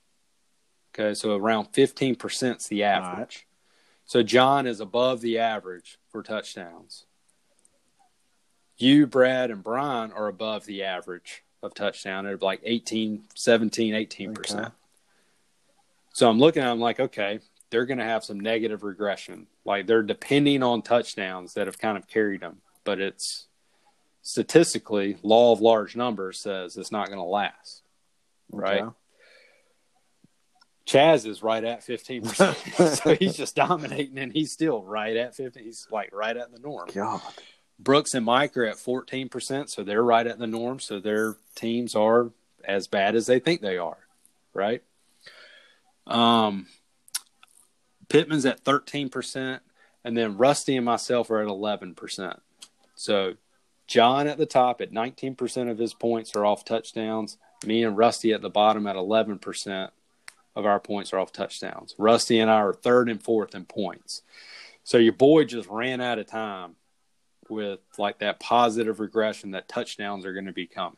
So I just got guys that aren't going to be scoring touchdowns, and nothing I can do about that. Well, then I think that could also say that you're you also have you you picked really good quarterbacks, right? And or your I mean, debatably, I mean, the first half of the season they just weren't that good. or your defense is scoring a lot of points. I mean, the second half, yeah, but it, and it's it's again, it's more. You don't score I mean, points potentially- without touchdowns.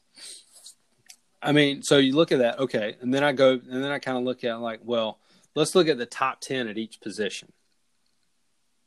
Okay, Mhm. so in the quarterback, there's two GMs that don't have a quarterback. They're in the top ten and fantasy points fucking Matt and that's Ryan. you, Fuck you, Matt Ryan. and that's you, and that's you and Pittman. So you and Pittman don't have top ten quarterbacks. Everybody else does. Fucking Matt Ryan. There's two people that don't have running backs in the top ten. Please say me again. That's you. That's you and Pittman.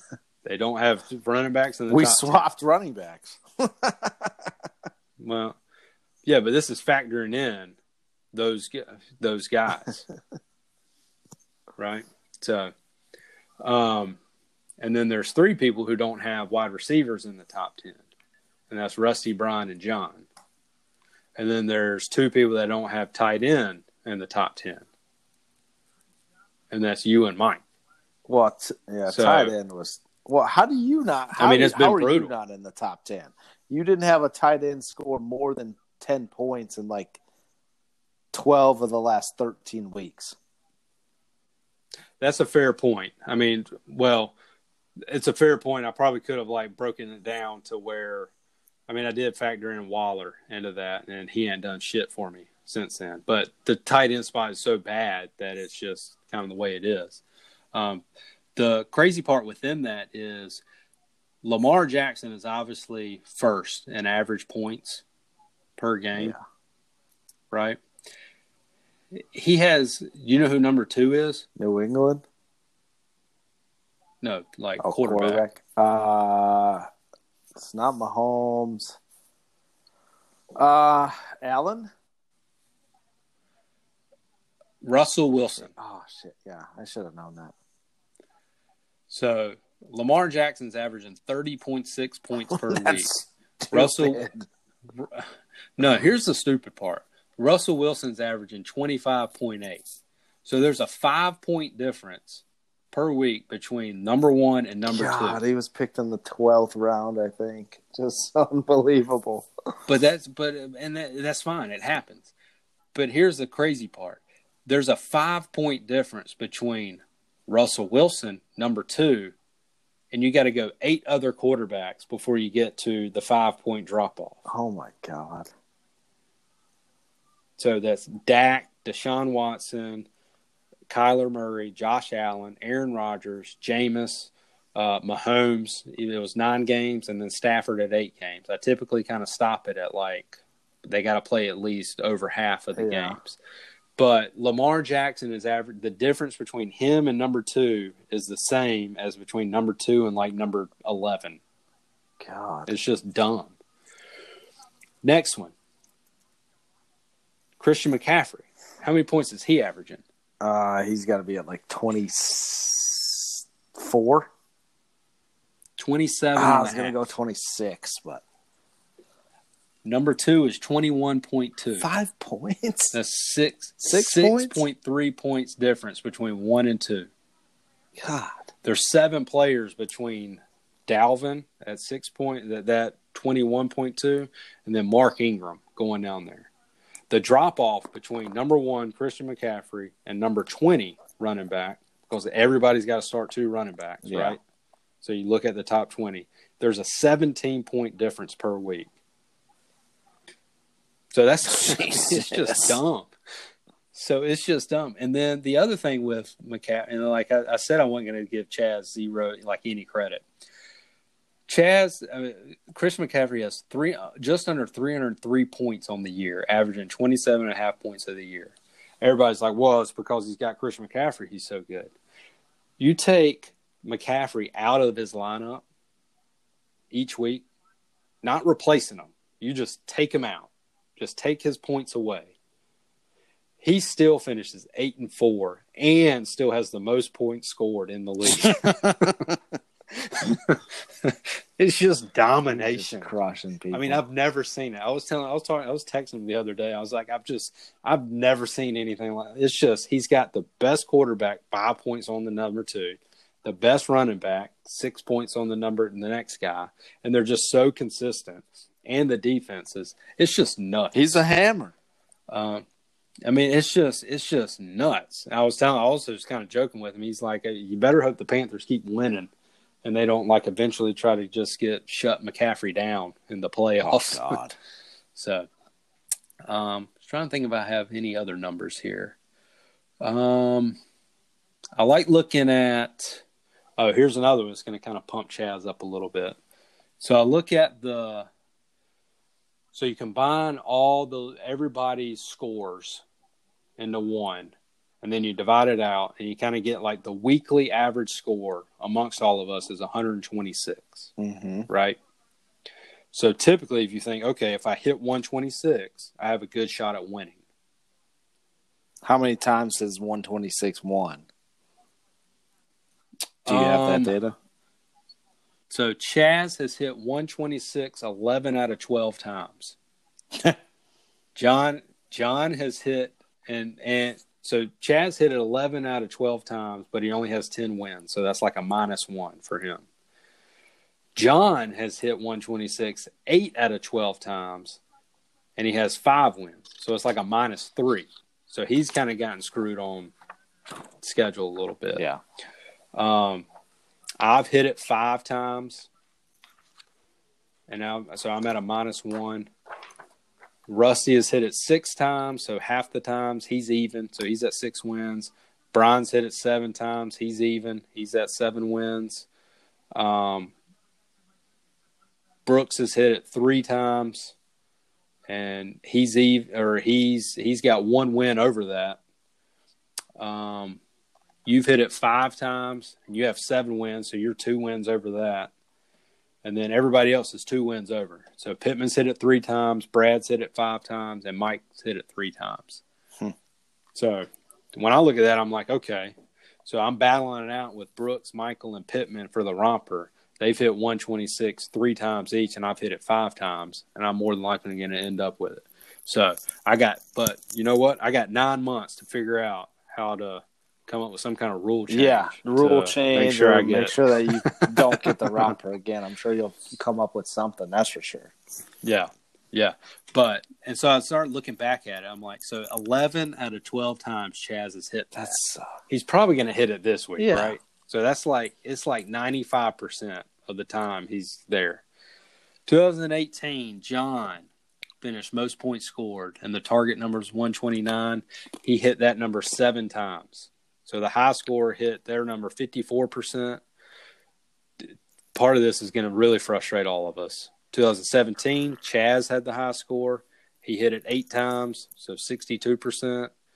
2016, Rusty had the high score. He hit it nine times. 2015, Chaz high score. God. He he hit it 11 times out of 13 that year. 2014, Chaz high score. So eight So times. basically, every time that he hits the high score, he wins a championship. the I mean the whole the, a lot of it is like either typically either Chaz or Pittman wins it all or one of them is the worst. so it's all they're either like polar Boom or opposites bust. of all these. Yeah. Um, but I just went back to 2014 because that's when all the guys who are here Started. I think we're in, or at least, yeah, Pittman, like all of them were in it. Um, and then I would be like Brooks is going to be the one who's like he always brings up his. He's the only one who still has gone 12 and one. And in his 12 and one year, he hit hit the target number seven times. So Chaz is, I mean, it's just nuts. I mean, it's it's crazy. God. So Has he been the only know person to go 12 and 1? Has no one done that before? Nobody else has done that since 2008. Nobody's gone 12 and Wow. 1. So nobody's had as many wins as 12. And Car- Chaz's worst score this year was 117.97. That's sad. so so I went and I looked to see how many times people went below that. John went below it 3 times. Brad, Joe and Brian went below it 4 times. Me and Rusty went below it 5 times. Michael went below it six times. Brooks went below it seven times. And eight out of the 11 weeks, Pittman went below 117. Oh my God. So it's just, I mean, how many times have people gone under 100 points? Chaz and Rusty haven't this year. That's amazing. Everybody, with the exception of Pittman and you, have gone under it twice. Pittman's gone under it four times, and you've gone under it three. Yeah. So it's just, it's just, it's crazy. Um, but that's How many uh, times do you? I don't know if you have this number. We could probably get our stats department to look it up if need be. But how many times has Chaz won or had the most points scored this this year, each week? Ooh, I don't know I that. There's probably a lot. I haven't. Yeah, I ain't gone back. That's amazing. Um, so I did go back and look. I, I figured the scenario would come up between you and Rusty in the head to head. So I went back and looked. and you won. Yeah, you went two and zero against them. Combined by Um, like six points. Eight point seven points.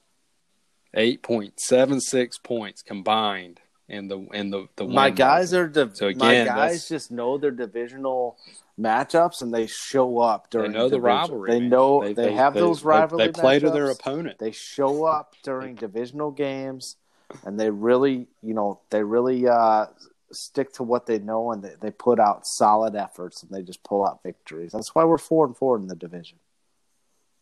So, but it's it's just like you can. So, um, and part of me is like, I mean, is that?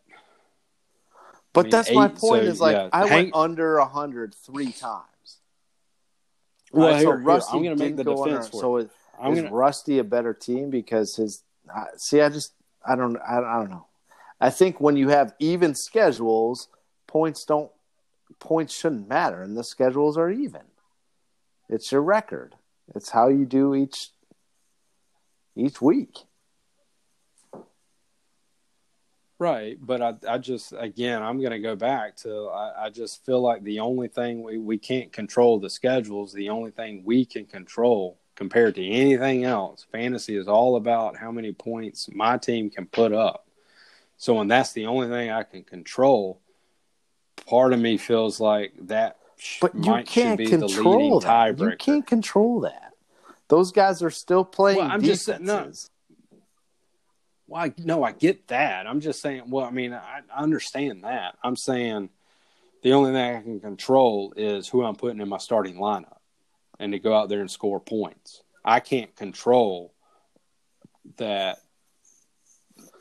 Now, if you want me to like do like an extreme rule change, I love the idea of trying to have like a defense into it. And I think I've mentioned this to you, Like a defensive player. I think No, not a defensive player. My th- that's not defense in my mind.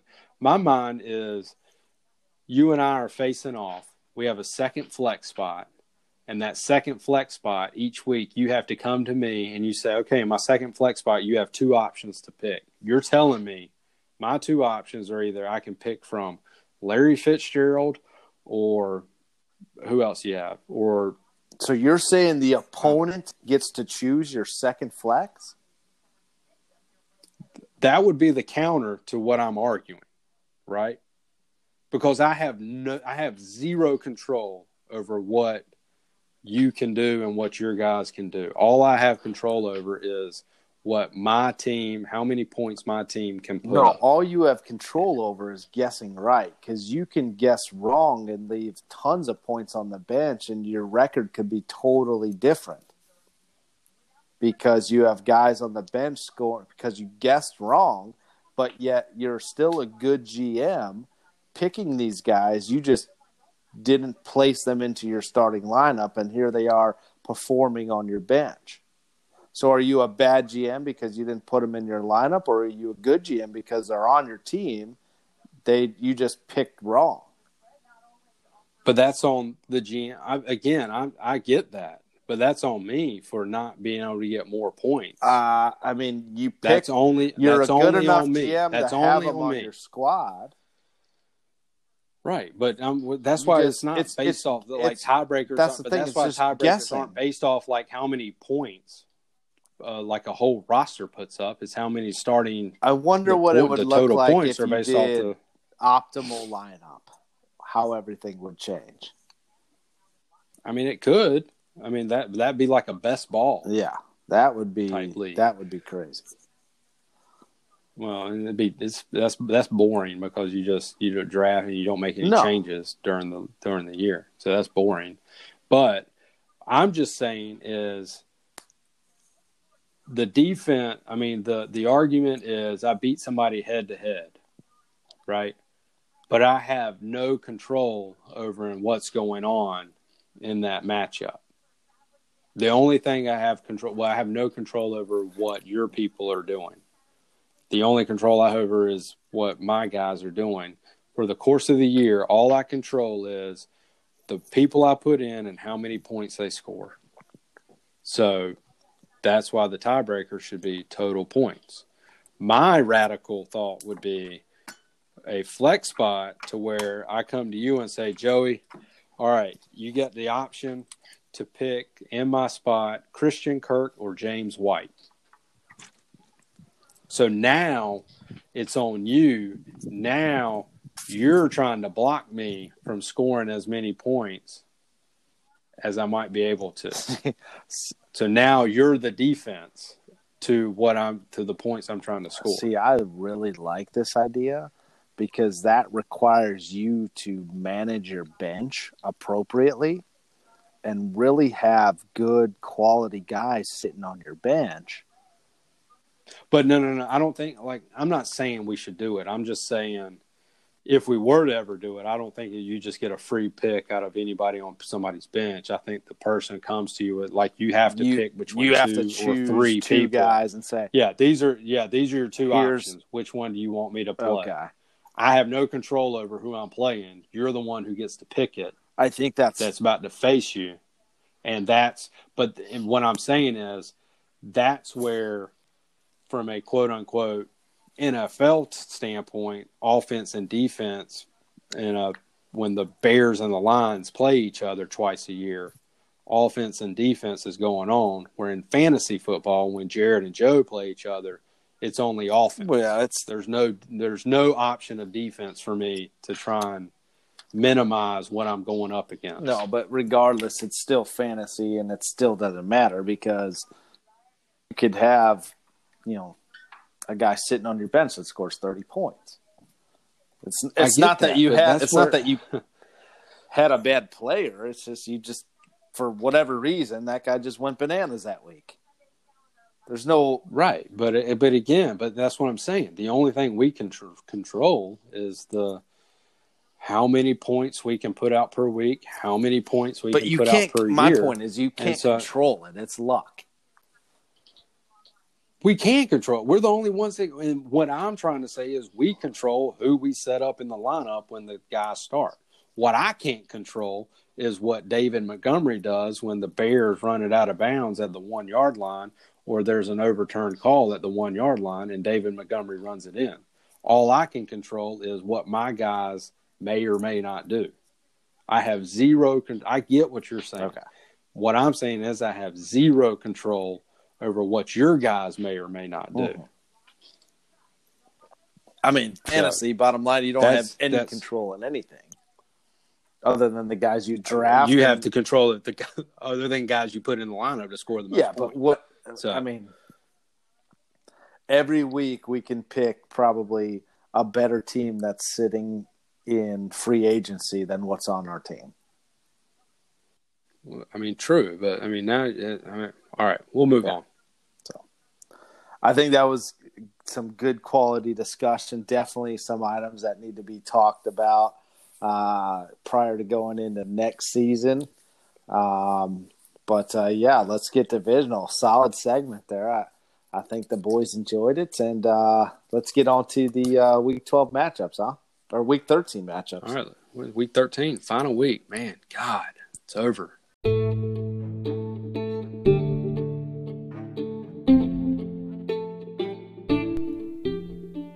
Week 13 matchups. Here we go.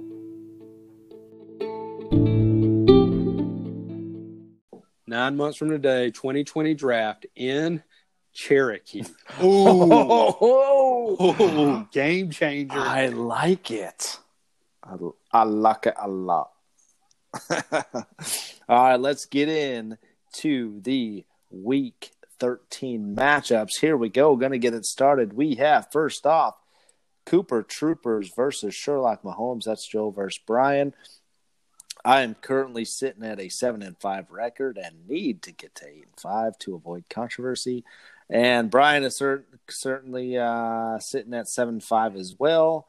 Uh, currently, we are in the process uh, because we have three games go today. I'm sitting at 47.93 points, projected to be at 124.78.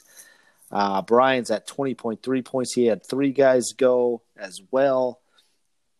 Um, forecasting him at 114.73 points. I have a 60% chance of winning at this current moment. who do you got? Considering you kind of know uh, that we had three guys go each. Oh God, I hope it's you, man. I hope you. I just, if there's any justice in this world, you win. I beat Rusty. Brooks beats Michael, and Pittman loses, so Pittman gets the romper. If there's any ju- if there's any fantasy guys, that's what's going to happen. Here, I know it's I not. think here's the wild card, and that's pretty sad. But I think the wild card is going to come down to Austin Ekeler and Melvin Gordon, and who outperforms who there. Because I think everywhere else, I think it, we're going to be somewhat similar. Like for example, Kamara outpaced Scarbrough. 10.4 to 8.3 let's call that you know 2.1 points you know he might have Jones score 17 and Montgomery 15, so on and so forth. Uh, Cooper Kupp, who knows the if he's going to ever decide to show up the second half of the season. I think it's going to come down to Austin Ekeler and Melvin Gordon, the two running backs for the Chargers. I hope I win, but I don't feel confident about it. Uh, so I'm gonna pick Jared, or excuse me, I'm gonna pick Brian simply because I also need to to win a couple extra in our year to date matchups. So I got you picking me. I'm gonna pick Brian just to give everybody a quick little recap here. Uh, for last week, I went three and two. You went four and one. You're pretty solid on picking who's going to win here, so it doesn't look good, or it does look good for me. But year to date, I am 24 and 30, and you are 32 and 23. So doing pretty well here. Let's go on to the second matchup of Week 13. We're going to go with uh, Louder with Crowder, currently sitting at a five and seven record versus Baby Got Dak, who's also in the playoffs. Piz sitting at seven and five. This matchup here, um, Brad had four guys go. He's currently sitting at fifty four point five six points. He had Brees, Golladay showed up pretty well. Jared Cook ten points, and Randall Cobb with six points. And Pittman only had one guy go. Devonta Freeman scored 8.4 points. Who do you got in this one? Right now, it's a 50 50 um, favorability on either side. They're projected at 20, 122.55 for Piz and 122.78 for Pittman right now. Who you got? Oh man, um, Hopkins is going to struggle, or he should. I think Jacobs has a good matchup. DJ Chark has a good matchup. Cobb struggled. Cook did okay. Man, he's kicking himself on Dak. It's going to come down to Monday night. Kirk Cousins and Tyler Lockett. Um, God, I, I mean,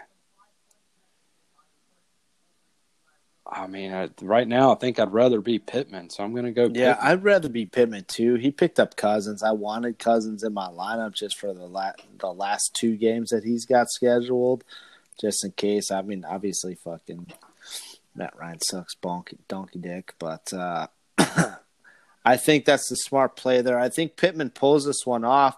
Brad could really care less. He's just concentrating on the playoffs. And I think Pittman wins this one, and it really doesn't mean shit for him, other than hey, I got another win. So I think Pittman wins this one. You got that one as well. I'm going to take Pitt two.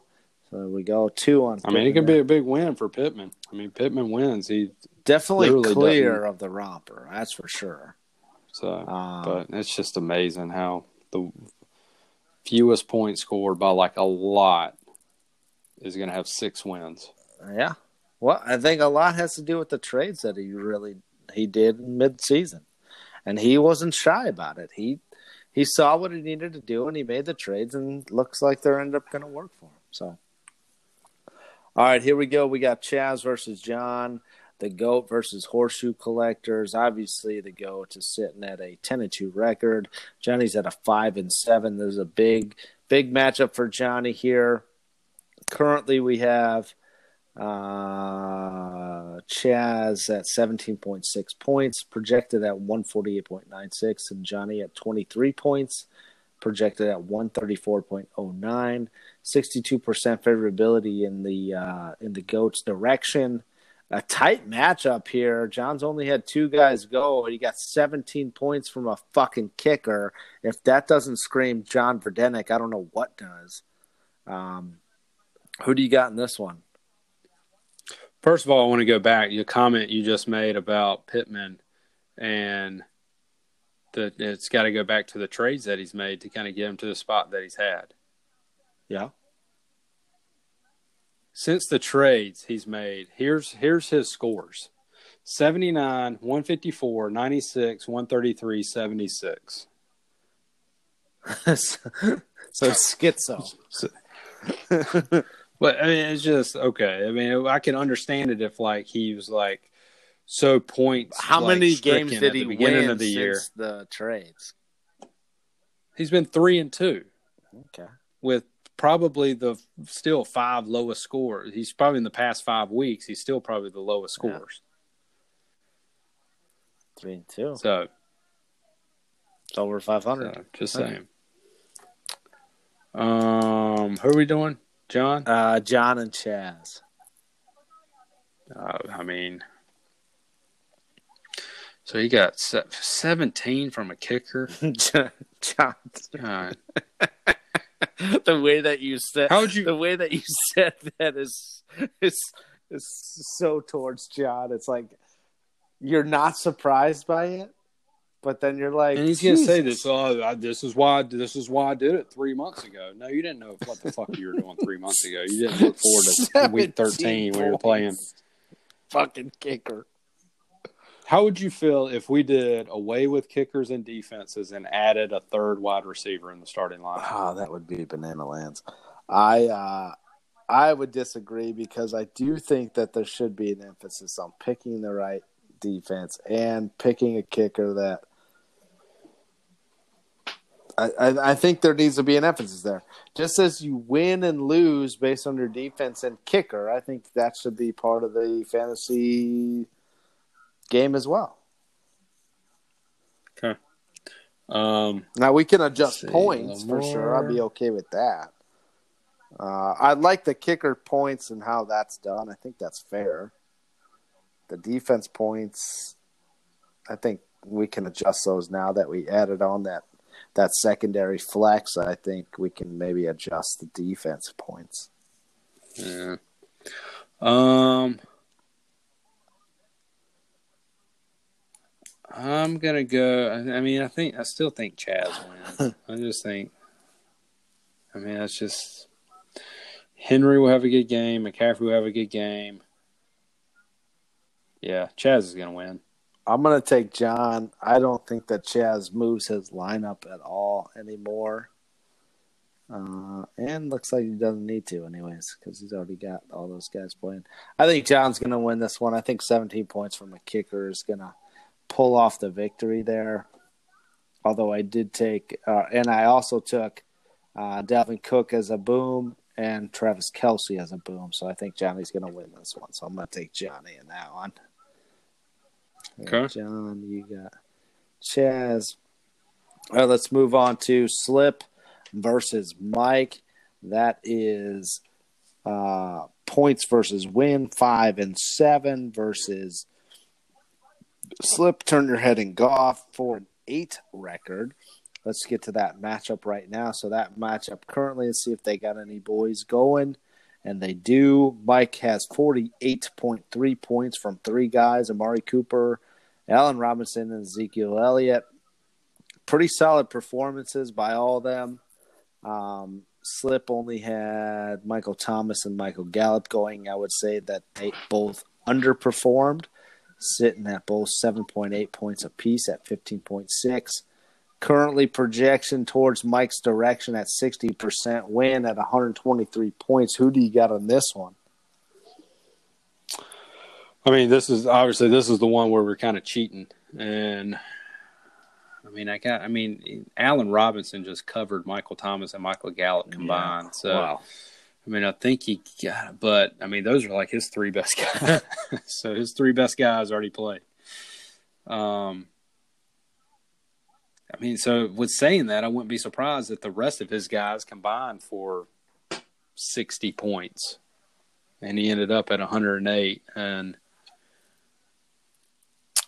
Um, this is Bitter Jared is coming out, and I think uh, Brooks is going to win. And then I'm foreshadowing myself to lose, and your boy's going to be back with the romper. and I, I got nine months to get something designed. Get a new outfit. Uh, I think the wild card here is going to be Jameis Winston, uh, Mr. Crab Legs. If he shows up for Slip, I think Slip ends up winning. If he doesn't, I think uh, Michael actually ends up taking this because I think Murray's going to have a decent game against the Rams.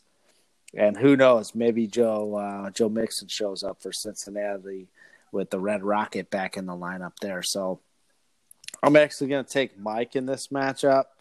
Um, I just I just think he's going to pull it off. When you got three of your you know four starters there uh, scoring in double digits, that's always going to help you out. He had Michael Thomas go for seven, which is ten points below projected.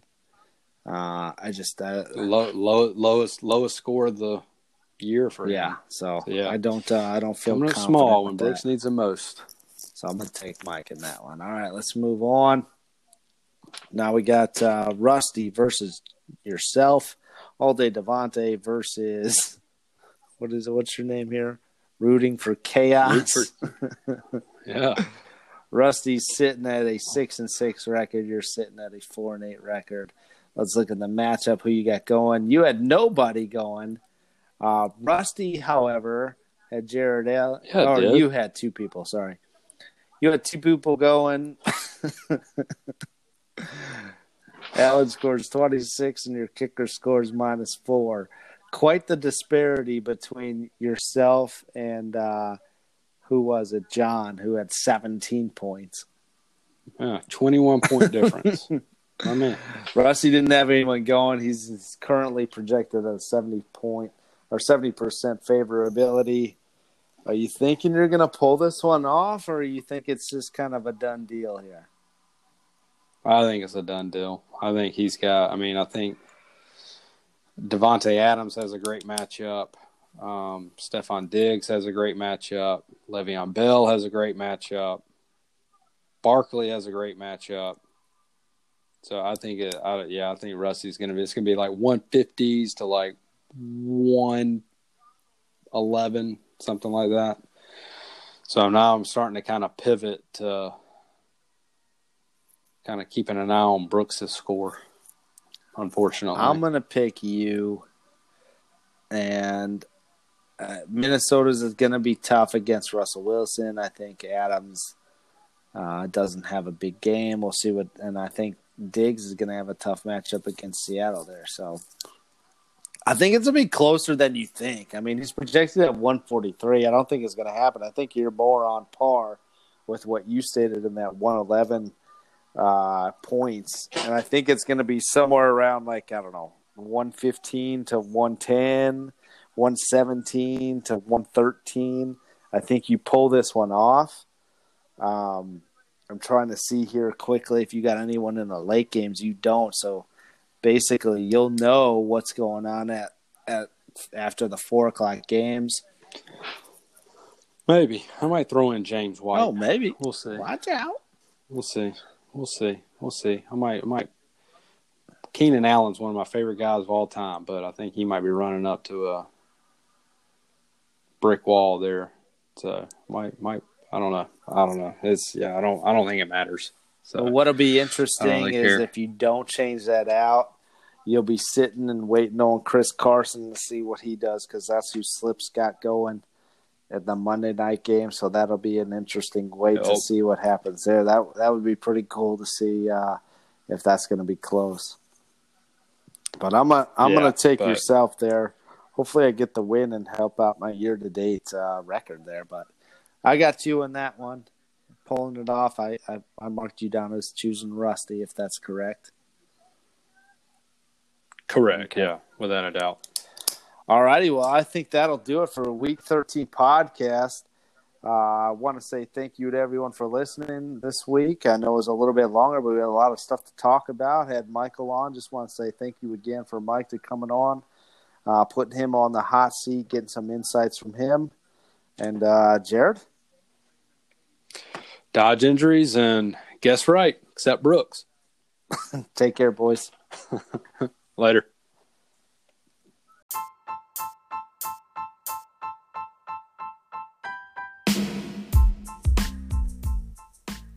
Thank you for listening to the Hot Routes and Hot Takes Fantasy Football Podcast. Just a reminder if you'd like to get in touch with us, there's a way to do that. Please go to the website anchor.fm or even easier, download the Anchor app and search Hot Routes and Hot Takes Fantasy Football Podcast. There, what you can do is leave us a voice message. If we like what we hear, we will play it on next week's pod. Also, in terms of distribution, we can be found on Apple Podcasts, Google, Spotify, Breaker, Overcast, Podcast, and Radio Public. We are here to meet all of your platforms and wherever you listen to your podcast. But if you want the exclusive recording, please listen to your podcast on the Anchor app. For all of us here at the Hot Routes and Hot Takes Fantasy Football Pocket Casts, dodge injuries and guess right.